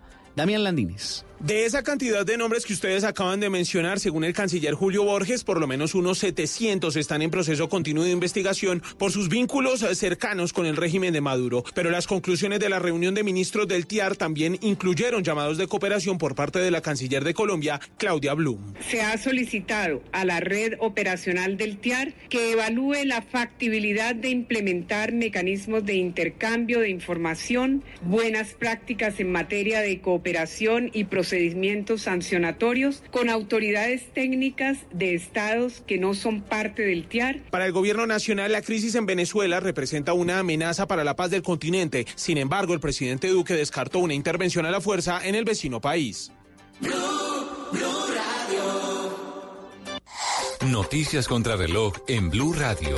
A las 11 de la noche y 6 minutos, noticia en desarrollo en el Congreso de la República, donde mucha atención fue aprobado hace algunos minutos en último debate la reforma al sistema general de regalías, es decir, el dinero que proviene de la extracción y de hidrocarburos y minera en todo el país. Este proyecto pasa a conciliación del Senado, una ley que propone aumentar del 10.7% al 15% la asignación de recursos para los 700 municipios más pobres del país, que son los que a su vez tienen mayores necesidades básicas insatisfechas. La cifra, la aerolínea estadounidense United Airlines anunció el martes haber ordenado 50 aviones Airbus a321 XLR por un valor de 6.500 millones de dólares para reemplazar los viejos eh, aviones de la flota Boeing 757-200. Y estamos atentos a las investigaciones en el caso por el asesinato del ciudadano francés Philippe Cavay Jérôme, ocurrido en el Parque de la 93 en la noche anterior. De momento la policía descarta que se trate de un atraco porque al extranjero no le robaron sus pertenencias. Todas estas noticias y mucho más en blurradio.com, en Twitter arroba blurradioco y aquí está, bla bla blue. El mundo está en tu mano. Escúchalo. Noticias de Colombia y el mundo a partir de este momento. Léelo, entiéndelo, pero también opina. Con respecto a la pregunta del día. Comenta. Yo pienso que ese código. Critica. Y sí, pienso que. Felicita. Vean que el pueblo lo está respaldando. En el fanpage de Blue Radio en Facebook tienes el mundo. Y un espacio para que compartas lo que sientes. Búscanos como Blue Radio en Facebook. Tú tienes mucho que decirle al mundo, porque en Blue Radio respetamos las diferencias. Blue Radio, la nueva alternativa. Vamos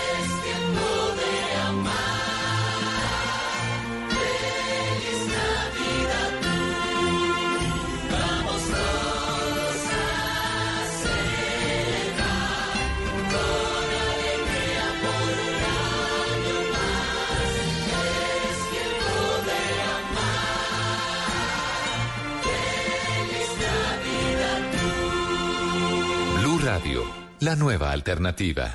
Estás escuchando Blue Radio, un país lleno de positivismo, un país que dice siempre se puede. Banco Popular. En el mundo de antes escuchabas, viene a Colombia nuestra banda favorita y tenías meses de planeación. Hoy escuchamos Solo por hoy, entradas al Rock Stereo a mitad de precio. y eso no te da mucho tiempo. En un mundo que va así de rápido necesitas una tarjeta de crédito express. Solicita la tuya y te la entregamos fácil, rápido, sin papeles y lista para usar, para que puedas ir al concierto de tu vida. Banco Popular. Somos Grupo Aval, vigilado Superintendencia Financiera de Colombia. De un manifestante ganándose un juego de ollas. Líbranos, Señor. Temprano arrancó la reunión del diálogo entre las centrales y los delegados del gobierno nacional. Dicen que van a volver después del paro porque el gobierno no está poniéndole atención a los 13 puntos que negociar. Ojalá recapaciten, piensen en el resto de los colombianos, lleguen a unos acuerdos, busquen puntos concordantes. Ojalá de verdad el jueves retomen con seriedad de parte y parte. Leider, espero que para el mundial digan la selección Colombia a Qatar vino. Uy, Qatar vino. No, no. Eh, James, eh, a partir de mañana soy la nueva voz de Waze. ¿Ah, sí? ¿Cómo sería? ¿Cómo sería? En 100, en 100, en 100, me- me- me- en 100, en 100, en 100, se pasó. ¿Qué se requiere para una buena conversación? Un buen tema, un buen ambiente, buenos interlocutores, preguntarle a los que saben y dejar que todos expresen su opinión. Cada noche encontraremos los ingredientes necesarios para las mejores conversaciones en Bla Bla Blue. La manera ideal de terminar el día y comenzar uno nuevo. Bla Bla Blue. Conversaciones para gente despierta.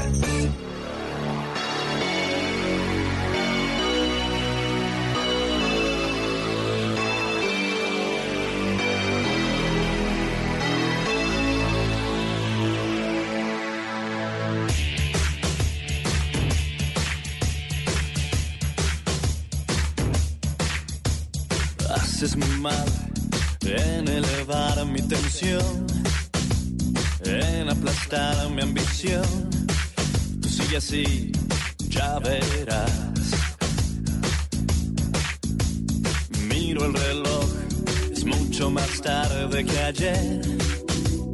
Te esperaría otra vez y no lo haré, no lo haré. ¿Dónde está nuestro error sin solución? ¿Fuiste tú el culpable o lo fui yo? Ni tú ni nadie, nadie puede cambiarme. Mil campanas suenan en mi corazón. Qué difícil es pedir perdón.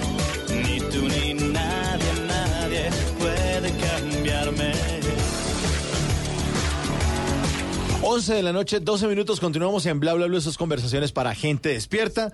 Y ya después de haber gozado con este man que nos dejó Buenísimo. una Me canción, sí, Amor. Libre con este man. En esta segunda hora vamos a hablar en serio.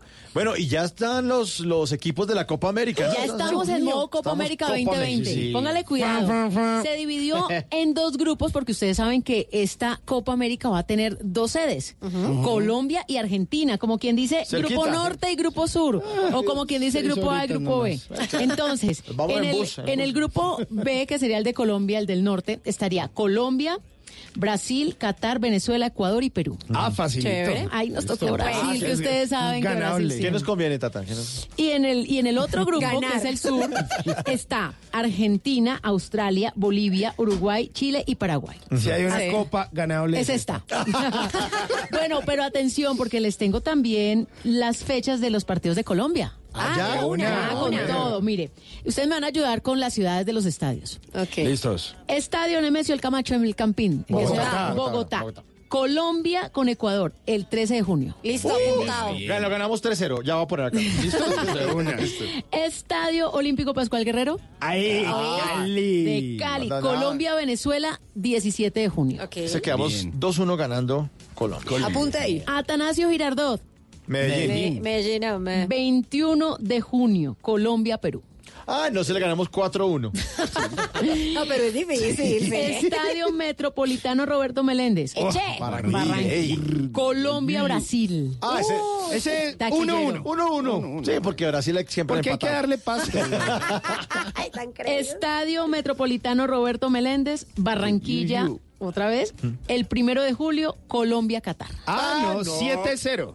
Ay. Eso sí los vamos a Vea, la aplastar. lengua es el azote, ya sabe que entonces coman calladitos. Ahí ya Los están vamos a entonces humillar. las fechas. En junio prepárese nuevamente porque hay fútbol de lo lindo y obviamente por Blue ustedes van a tener todos los detalles. Tú el culpable o no fui yo. Ni tú ni nadie, nadie puede cambiarme. Y estamos escuchando Ni tú ni nadie, una canción eh, original de Alaska y Dinarama que escuchábamos por allá en el año de 1984 y que nos vinimos a encontrar en un álbum del 2004, hace ya 15 años, que lanzaba al mercado Moenia, esta banda de synth pop. Y ese álbum se llamó Stereo Hits, haciendo quizá un par de homenajes a varias bandas, usando varios covers y dándole una nueva versión. Y ahí está esa versión muy bien hecha por parte de Moenia que se llama Ni tú ni nadie.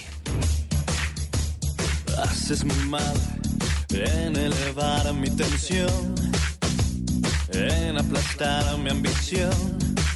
Tú sigue así, ya verás. Y en la anterior hora de Bla Bla Blue les habíamos anticipado en nuestro tema. Vamos a hablar de que el mundo se transforma.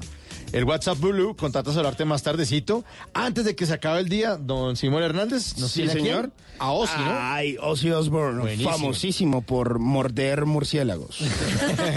Buena música, buenos temas. Esta es la segunda hora de Bla Bla Blue. fui yo. Ni tú ni nadie, nadie puede cambiarme. Mil campanas suenan en mi corazón. Qué difícil es perdón. Ni tú ni nadie, nadie puede cambiarme. Y ahora, en Bla Bla Blue, hablando en serio. Doña Carolina Pineda, eh, arroba la Pinedita. Sí, señor. Bueno, ahí aparece arroba la Pinedita. Tiene un tema espectacular para esta segunda hora, porque aquí hablamos de todo y hablamos todos también. Y hablamos muy en serio, muy en serio. Pues hoy vamos a hablar de que la sociedad se transforma. Según la American Psychological eh, Psychological Association, transgénero es un término global que define a personas cuya identidad de género, expresión de género o conducta no se ajusta a aquellas generalmente asociadas con el sexo que se les asignó al nacer. La identidad de género hace referencia a la experiencia personal de ser hombre, mujer o de ser diferente que tiene una persona. La expresión de género se refiere al modo en que una persona comunica su identidad de género a otras a través de conductas, su manera de vestir, por ejemplo, peinados, voz o características corporales. Las maneras en que se habla sobre personas trans en el ámbito académico, científico y de la cultura popular están cambiando constantemente, en particular a medida que crece esa concientización, el conocimiento y la apertura sobre las personas trans y sus experiencias. ¿Qué pasa? La sociedad parece transformarse. Qué bueno.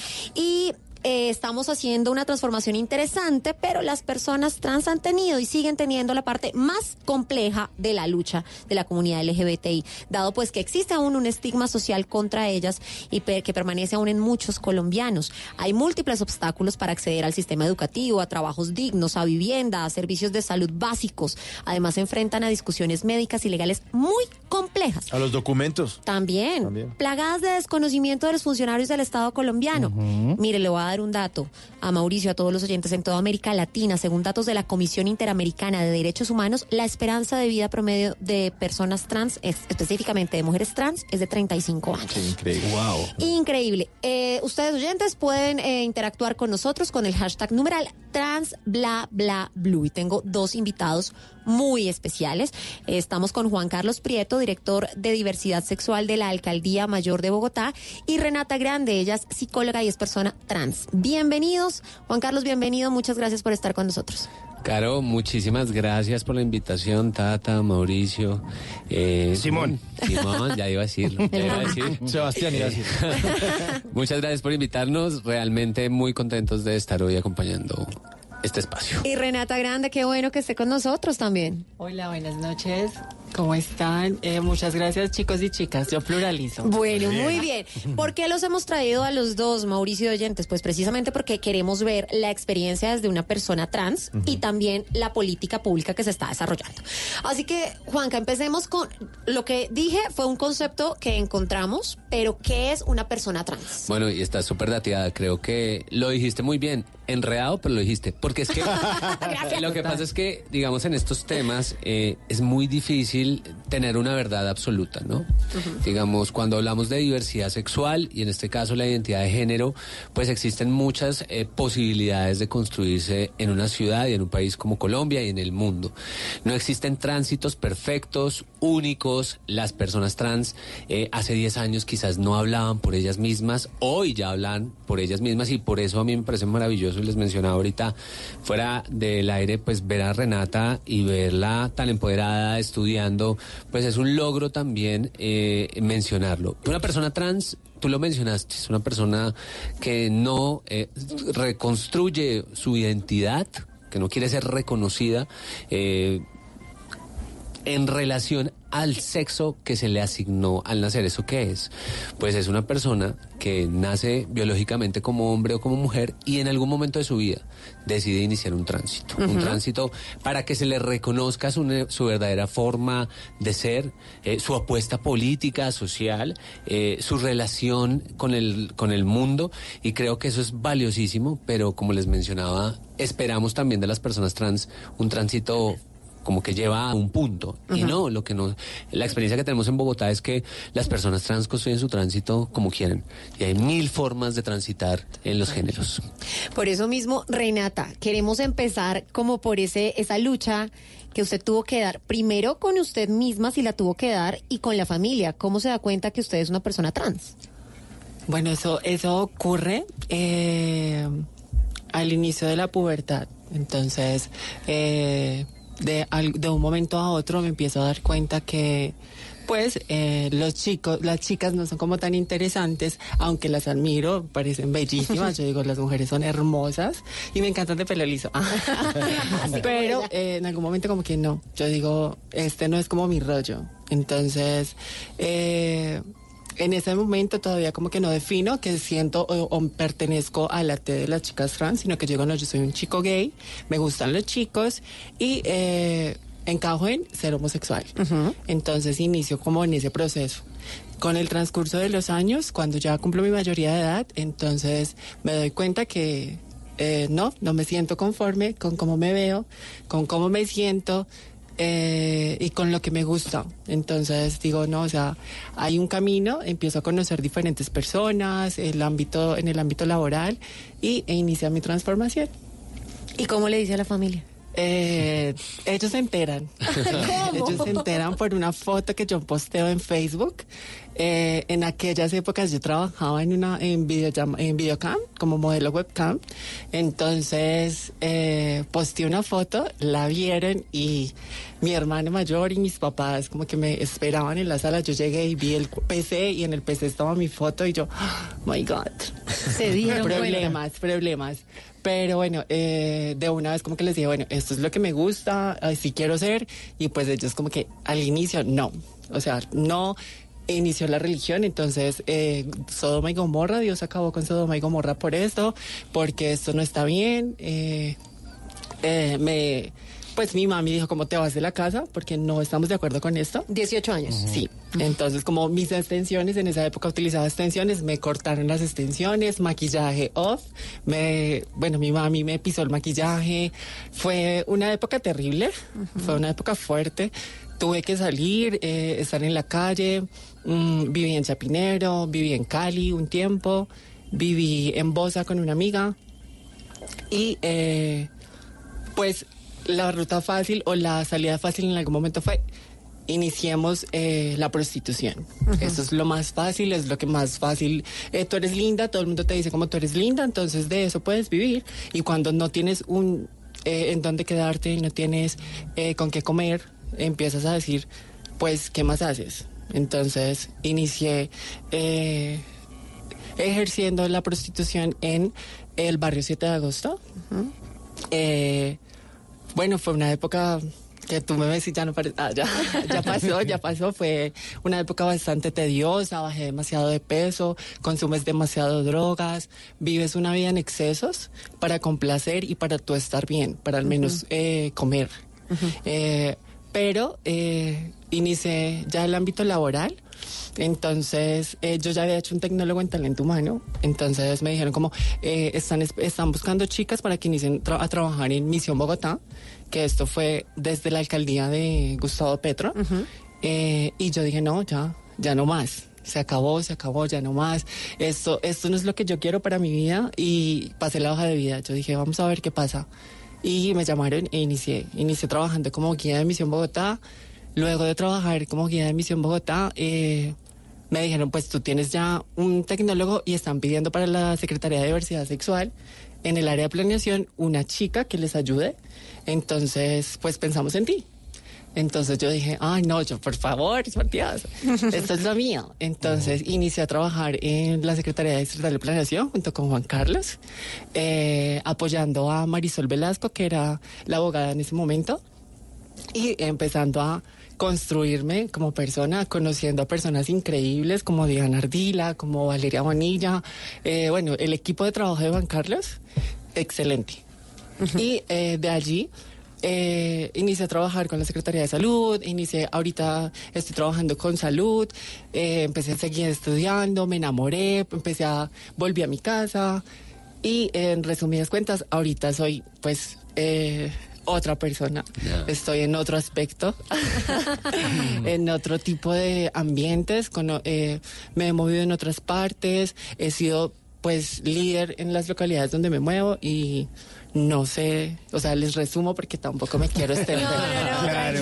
Nos tiene a todos Oiga, ahí. Re- Renata, pero yo sí quisiera preguntarle, eh, porque me parece interesante ese proceso de, de, de aceptación y también de transformación y además porque siento que, que a los 18 años uno seguramente no tiene muchas clo- cosas claras en la vida y poder asumir, digamos, ese, esa, esa transformación y decir, "E- esta es la identidad que yo quiero tener o, así me quiero ver, cómo empieza todo ese proceso. Quizá uno ha escuchado muchas historias de, de personas que empiezan eh, probándose eh, los vestidos de la mamá, eh, maquillándose con cosas de la mamá. ¿Cómo, empieza usted como, co- como a darse cuenta de eso o a vivir ese proceso de transformación? Yo desde chica siempre siento que fui muy femenina, pero no me reconocía como chica. O sea, eh, re- en ocasiones mi mami me cuenta que como a los ocho años eh, salí con un vestido de una de mis hermanas, porque tengo dos hermanas. Eh, somos cinco hermanos, pero tengo dos hermanas. Entonces, que yo había salido con un conjunto de una de ellas a la calle, pero yo en esas épocas, pues supongo que no era tan, eras inocente, pero aún así yo me sentía, pues, como rara.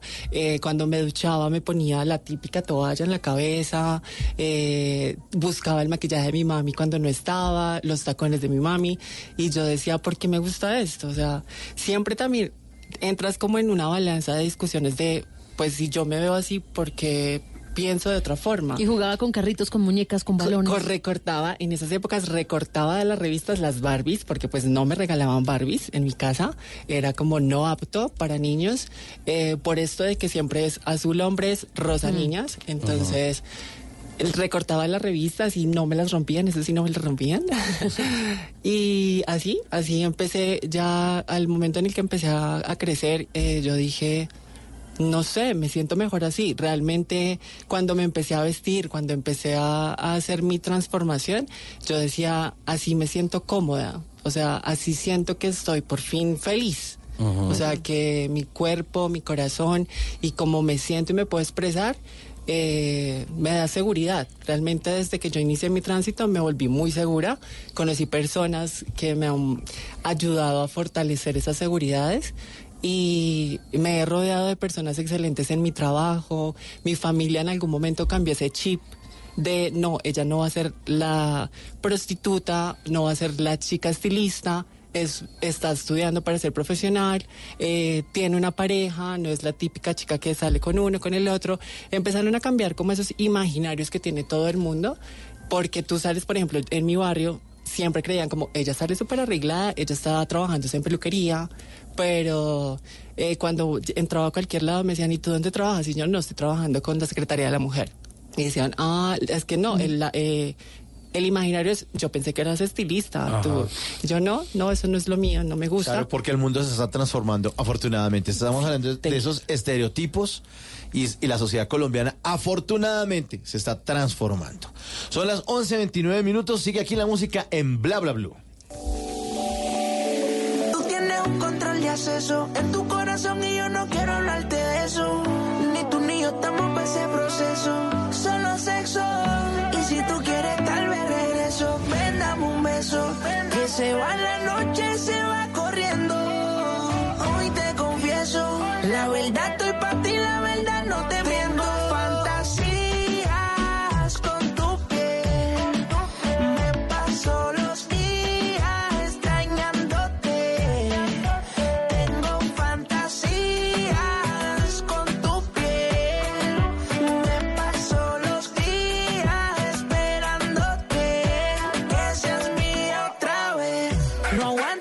pero no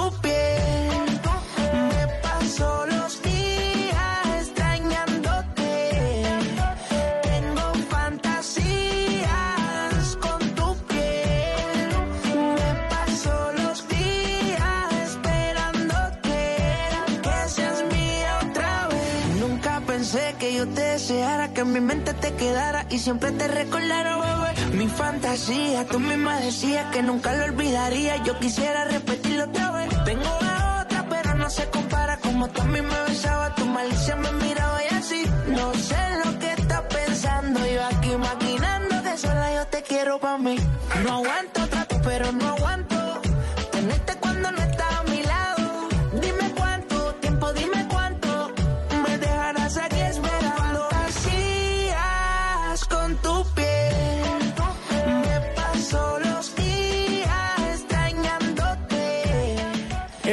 Negrito de los ojos claros, no tan claros, un poquito medio chiviado. Hemos sido engañados. Hemos sido Pero es verdad, es verdad.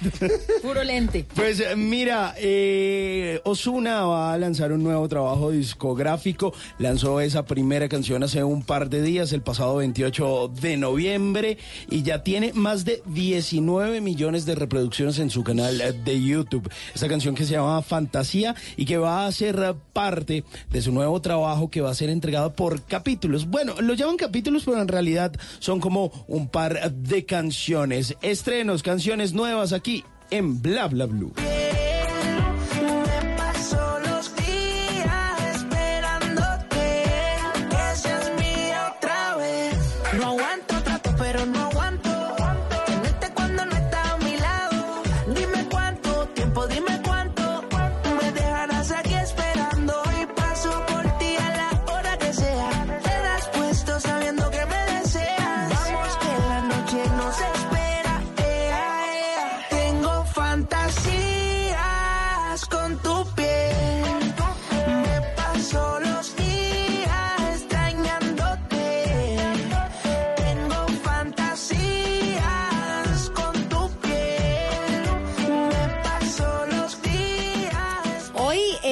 Estamos hablando en serio, estamos hablando sobre la comunidad trans, porque la sociedad también se transforma. Y pues si ustedes quieren opinar, si quieren hablar con nosotros, pueden hacerlo a través de nuestro hashtag transblablablu. Justamente nos está acompañando Juan Carlos Prieto, director de la diversidad sexual de la Alcaldía Mayor de Bogotá, y Renata Grande, que es psicóloga y también pertenece a la comunidad trans.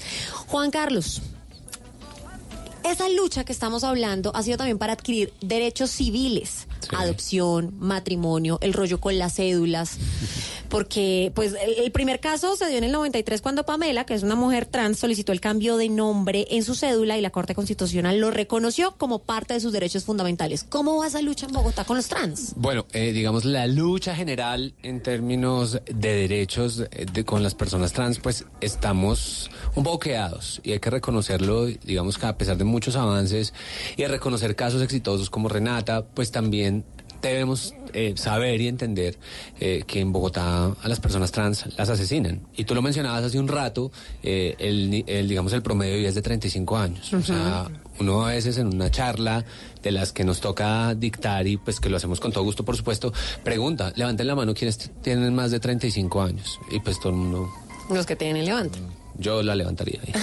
Eh, y, y cuando les decimos, estas personas si fueran trans no estarían acá. Una de cada diez personas trans es asesinada en Colombia y eh, hay países en los que veníamos avanzando tan fuerte con, con el reconocimiento de los derechos de las personas trans, pero que en las últimas décadas, en los últimos gobiernos, venimos en un retroceso muy fuerte. Brasil, eh, nos contaban en Río de Janeiro, por ejemplo, que cada día asesinan en promedio a seis personas trans. Wow. Bueno, pero ahí hay más, ¿no?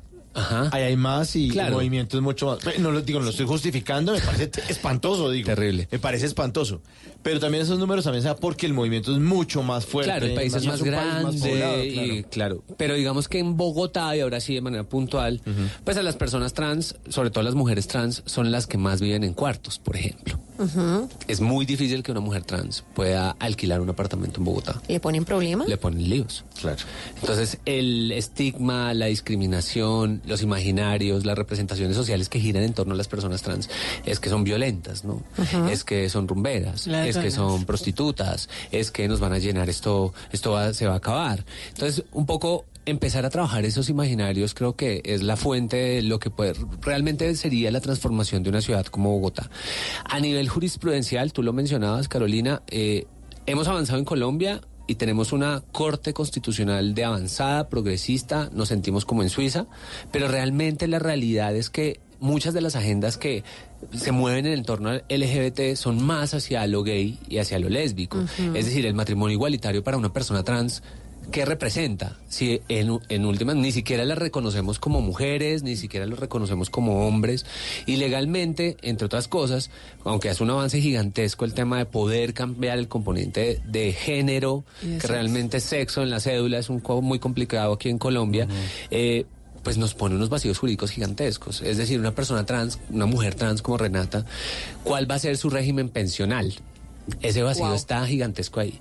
¿Qué pasa si Renata decide casarse? Eh, ¿Qué pasa eh, si Renata decide adoptar eh, a un niño o una niña? O reconocer al niño o la niña de su pareja. Realmente ni la adopción igualitaria ni el matrimonio igualitario reconocen los derechos de las personas trans. Pero el, digamos, la ley, el decreto ley 1227 que hace pues la posibilidad de cambiar el, el componente de sexo. Ya en Colombia se puede cambiar eh, el nombre eh, jurídico por el nombre identitario, que es como Renata se reconoce, ¿sí? no es el que le dieron sus papás, evidentemente, pero es un nombre que le, le reconoce, pues se puede hacer, pero igual, pues pasar de esa igualdad, por decirlo, eh, legal a una sustancial todavía nos falta bastante. O sea, en Colombia todavía las personas trans son las más discriminadas, las más vulneradas, a las cuales, en el caso de Renata, está estudiando, pero nos contaba su historia. La sociedad y el Estado la llevaron a pensar que su única posibilidad era prostituirse. La sociedad y el Estado la lleva a pensar que la única manera de sobrevivir es, por ejemplo, eh, la peluquería, ustedes lo mencionaban, o diseñadora de modas, o pagar el amor de sus familias. Muchas personas trans se prostituyen y pagan el amor de sus familias para que las reconozcan simplemente como hombres y mujeres. ¿Y qué pasa? Les pongo otro caso, con los hombres transgénero. Que en Bogotá, a mí me preguntan, oigan, hay, eh, eh, cuando yo digo, no, es que hay hombres en Bogotá que paternan. ¿Cómo así? Pues hombres embarazados. No, eso es imposible. Pues claro que Pues hombres claro que es embarazados. posible, sí. Y ellos también muchas veces tienen que ejercer la prostitución para sobrevivir. Entonces, muchas de sus prácticas sexuales los han llevado a quedar embarazados. Y también tenemos situaciones muy complejas de salud pública. Pero entonces, hay un, hay un tema de salud y de vivienda, de educación, de trabajo muy fuerte, pero además el sistema colombiano no apoya sus tránsitos. Es decir, a Renata le ha tocado sacar de su bolsillo para construir su identidad. No es un asunto estético. Pero ¿qué pasa con las que no tienen el dinero? Entonces se inyectan eh, silicón fluido en el mejor de los casos o se hacen, eh, digamos, todo un proceso de eh, hormonización propio, sin un acompañamiento psicológico. Que sin un peligra apoyo- la vida Que también. peligra la vida. Entonces, muchas se han inyectado hace 50 años, porque las personas trans existen en toda la, Sí. en toda la humanidad. Sí, claro. Entonces, se han inyectado hace 50 años biopolímeros o cemento Sí, líquido, su vida. eh, aceite de cocina, aceite de avión. Y pues a los 50 años ya el cuerpo empieza a expulsar esas sustancias que no son conscientes porque como han tenido que hacerlo para ser más voluptuosas, más deseables para la prostitución, entonces cuando ya crecen, cuando ya pasa, mueren muy jóvenes. Y eso realmente es un tema de salud pública para la ciudad de Bogotá.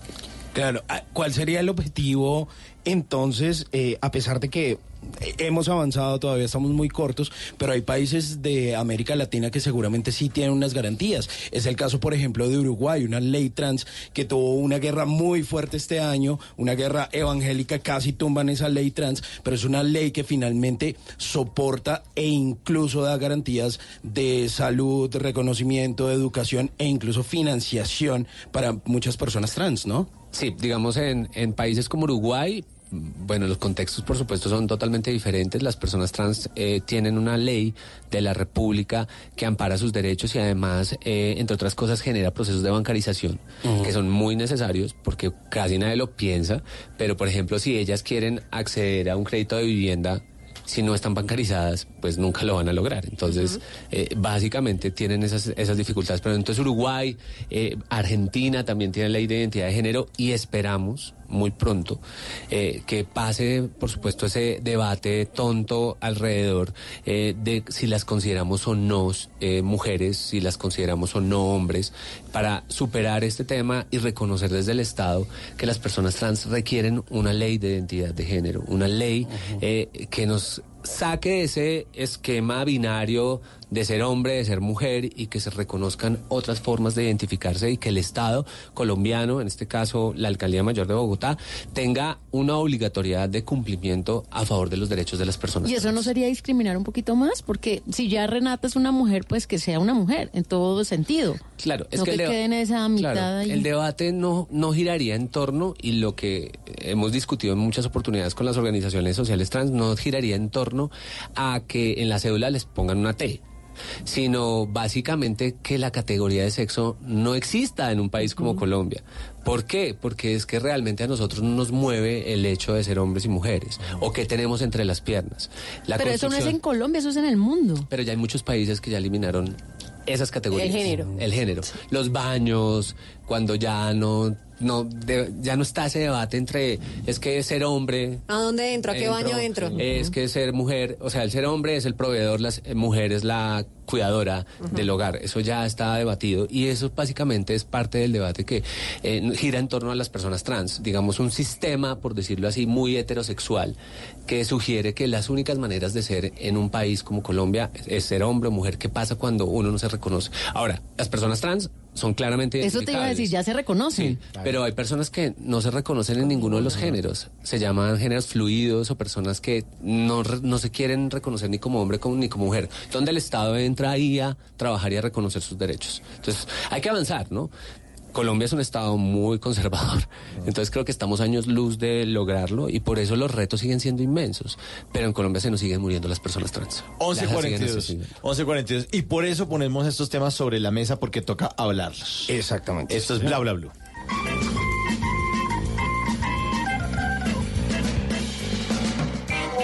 ¿Qué planes hay? ¿A qué nos quieren invitar? En Bla Bla Blue, el WhatsApp con Tata Solarte.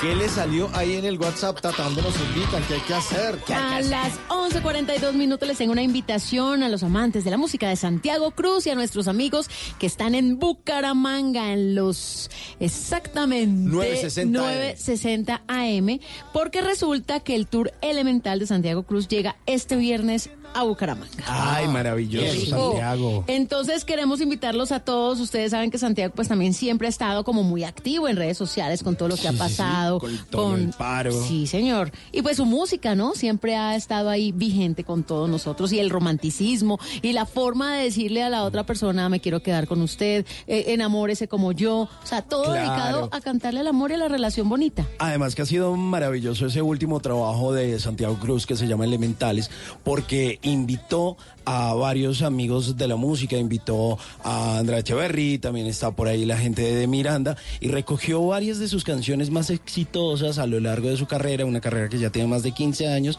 e hizo nuevas versiones, y de eso se trata ese nuevo tour, el Elementales. Sí, señor. Y entonces la gente que se prepara en Bucaramanga este viernes en el Gran Salón Neomundo. Ahí se va a presentar a las 8 de la noche Santi Cruz.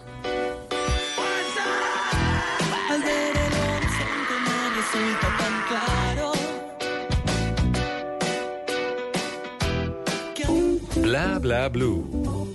Conversaciones para gente despierta.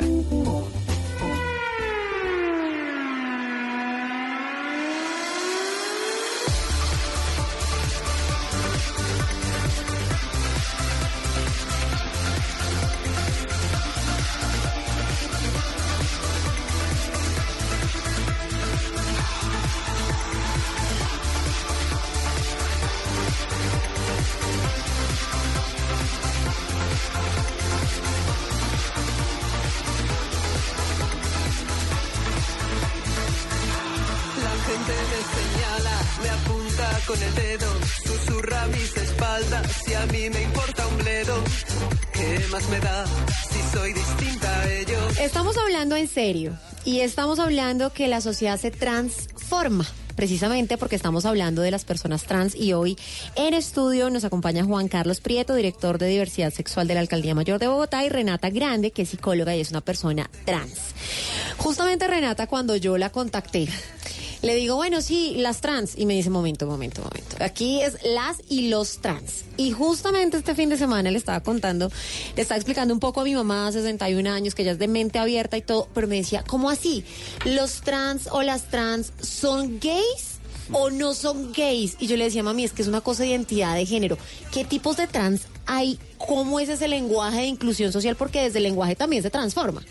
Ok, bueno, yo les traje algo que, haciéndole propaganda a la estrategia aquí en Bogotá, en que tenemos que se llama en Bogotá se puede ser, donde en este brochure, que yo se les voy a contar, pero les regalé el brochure y se los paso para las personas que faltan, están las definiciones de qué es ser trans, de qué es ser, eh, o sea, qué es una identidad de género, qué es sexo, eh, pero bueno, la palabra transgénero es una sombrilla que abarca eh, las personas transexuales, travestis y transformistas.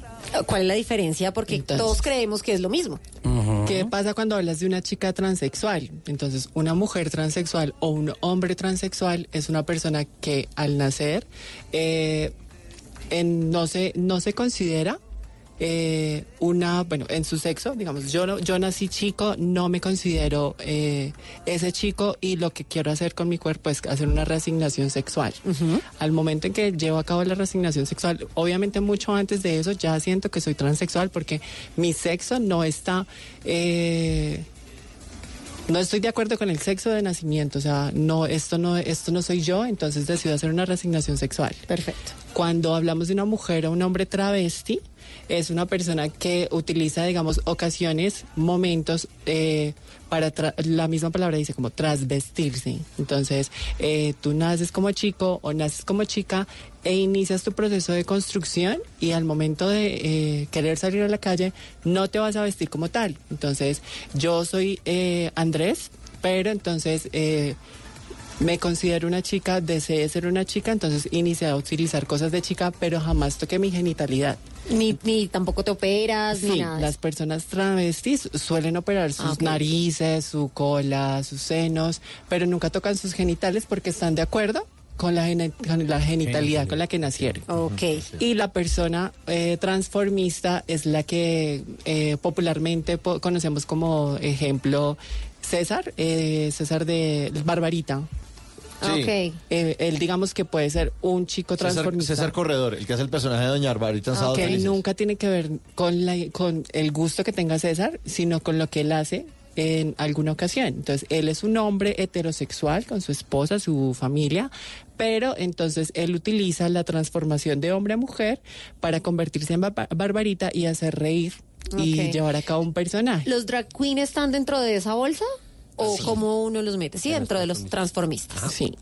Ok, y en temas de lenguaje, ¿cómo- o sea, porque, o sea, ¿cómo se les debe llamar? Porque pensamos lo que decía Juan Carlos, que son solo la- los hombres que quieren ser mujeres, pero pareciera que no pensáramos en las mujeres que quieren ser hombres. Mira que yo creo que todo gira en torno a que nosotros tenemos un tabú, los seres humanos, sobre nuestro cuerpo.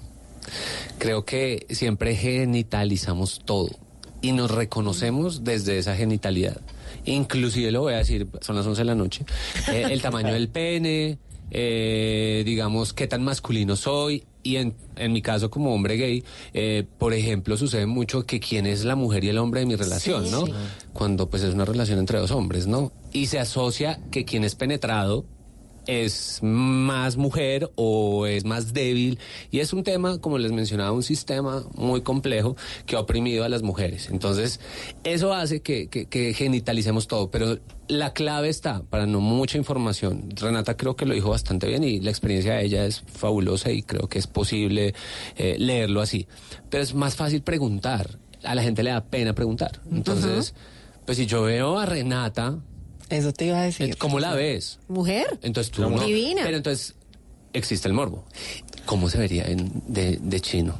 Eso, sí, entonces eso existe. Entonces yo ya hago un ejercicio mental de que ya no, o sea, yo la veo mujer y la leo como mujer. mujer. y no le voy a decir, no se me ocurre en la vida decirle, señor. Es como a ti, Caro, o a Tata decirles eh, jóvenes. No, el hombre. Utilizar los no, pronombres. to- entonces hay que utilizar los pronombres. Creo que ha avanzado mucho en, en- en- en- en el discurso activista, inclusive ya se está hablando de todas, todos y todes.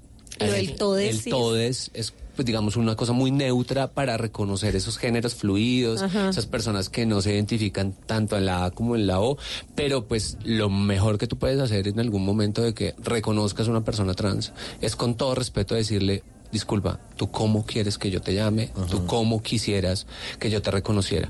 Lo brutal es que yo le pregunto a Renata, soy su médico, y salgo del consultorio y digo, señor tal. Eso es brutal. Y eso hace, Pasa mucho, ¿no? Eso hace, entre otras cosas, que las personas trans se alejen del sistema educativo, se alejen de la- del sistema de salud, de que tengamos problemas, como les mencionaba, en términos de salud pública alrededor de sus construcciones identitarias y que además el Estado no reconozca, pues que no parecen mujeres, son mujeres, no parecen hombres. Son hombres. Y si quieren ser reconocidos como tal, pues evitemos genitalizar. Y también yo creo que hay otra cosa que tú mencionabas, es el tema de también eh, como eh, patologizar los tránsitos. Y es hablarlo desde lo psicológico. ¿Será que es que tiene alguna... A usted lo violaron, a usted la violaron. es Eso no tiene nada que ver, nada que ver, Mira, sí. yo soy un hombre que a mí jamás me violaron, nunca nada. O sea, eso es una decisión de vida, es un asunto de identidad, es un asunto de reconocerme social y políticamente. Y cuando digo políticamente no es porque me la va a lanzar algo, sino digo porque es un asunto político. Sí, es decir, el ser o sea, humano yo- es un ser humano político. Claro, y entonces a mí sí se me pregunta todo el tiempo, ¿usted es gay? Como yo llegar acá, buenas, ¿usted- ¿y usted es heterosexual? No, a mí sí me toca, entonces yo políticamente digo, sí, soy un hombre gay y me siento muy orgulloso de serlo, por supuesto. A las personas trans todo el tiempo les toca. Yo me llamo Renata, soy una mujer trans, entonces yo nací hombre y entonces ahora, no, pues ojalá algún día lleguemos a Renata. Y ya. Pues ojalá que Mauricio, un día sí. Exactamente, lo, lo que somos. Y que los demás aprendamos a respetar a los que son distintos y piensan distinto a nosotros. 1152.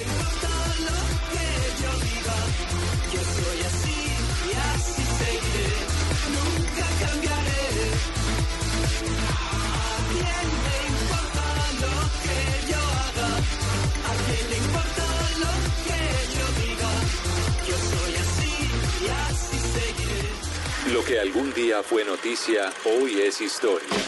En Bla Bla Blue, antes de que se acabe el día.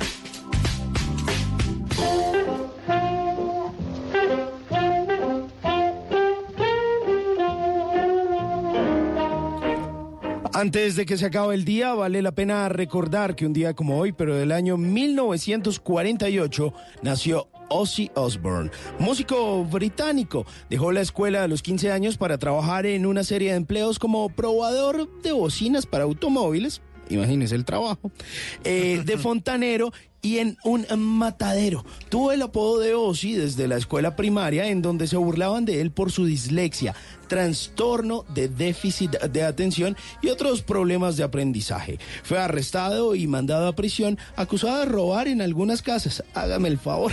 Sus comienzos en la música fueron a finales de los 60, cuando formó Black Sabbath. Tras el álbum de 1978, Never Say Die, Osbourne fue despedido de Black Sabbath. Con el apoyo de su esposa y manager Sharon, decidió montar un nuevo grupo y lanzó un primer álbum en ese año de 1981 que se llamó Bizarre of Us y con un estilo muy parecido al de Black Sabbath. En aquella época tuvo un lugar una particular anécdota en un concierto. Ozzy estaba actuando cuando un fan le lanzó un murciélago al escenario. Pues Ozzy, ni corto ni perezoso, le arrancó la cabeza de un mordisco. Normal, como cuando usted coge un murciélago. Pensando que era un artículo de broma. Pues resulta que el concierto tuvo que ser suspendido porque Ozzy fue llevado de una vez al hospital para ser vacunado contra la rabia. Ozzy también creó el Oz Fest, un festival en el que han cantado muchas agrupaciones como Pantera, Marilyn Manson y otros grandes del metal. Antes eh, de que se acabe el día, mira a ver si deja de meterse todo eso ahí en esa jeta. Lávese las manos, no sea sucio. Después se le infecta y no hay penicilina que valga. Mire a ver, deje de meterse con tanto murciélago.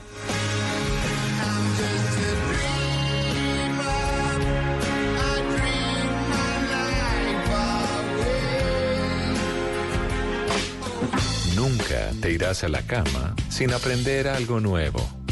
Bla bla blue.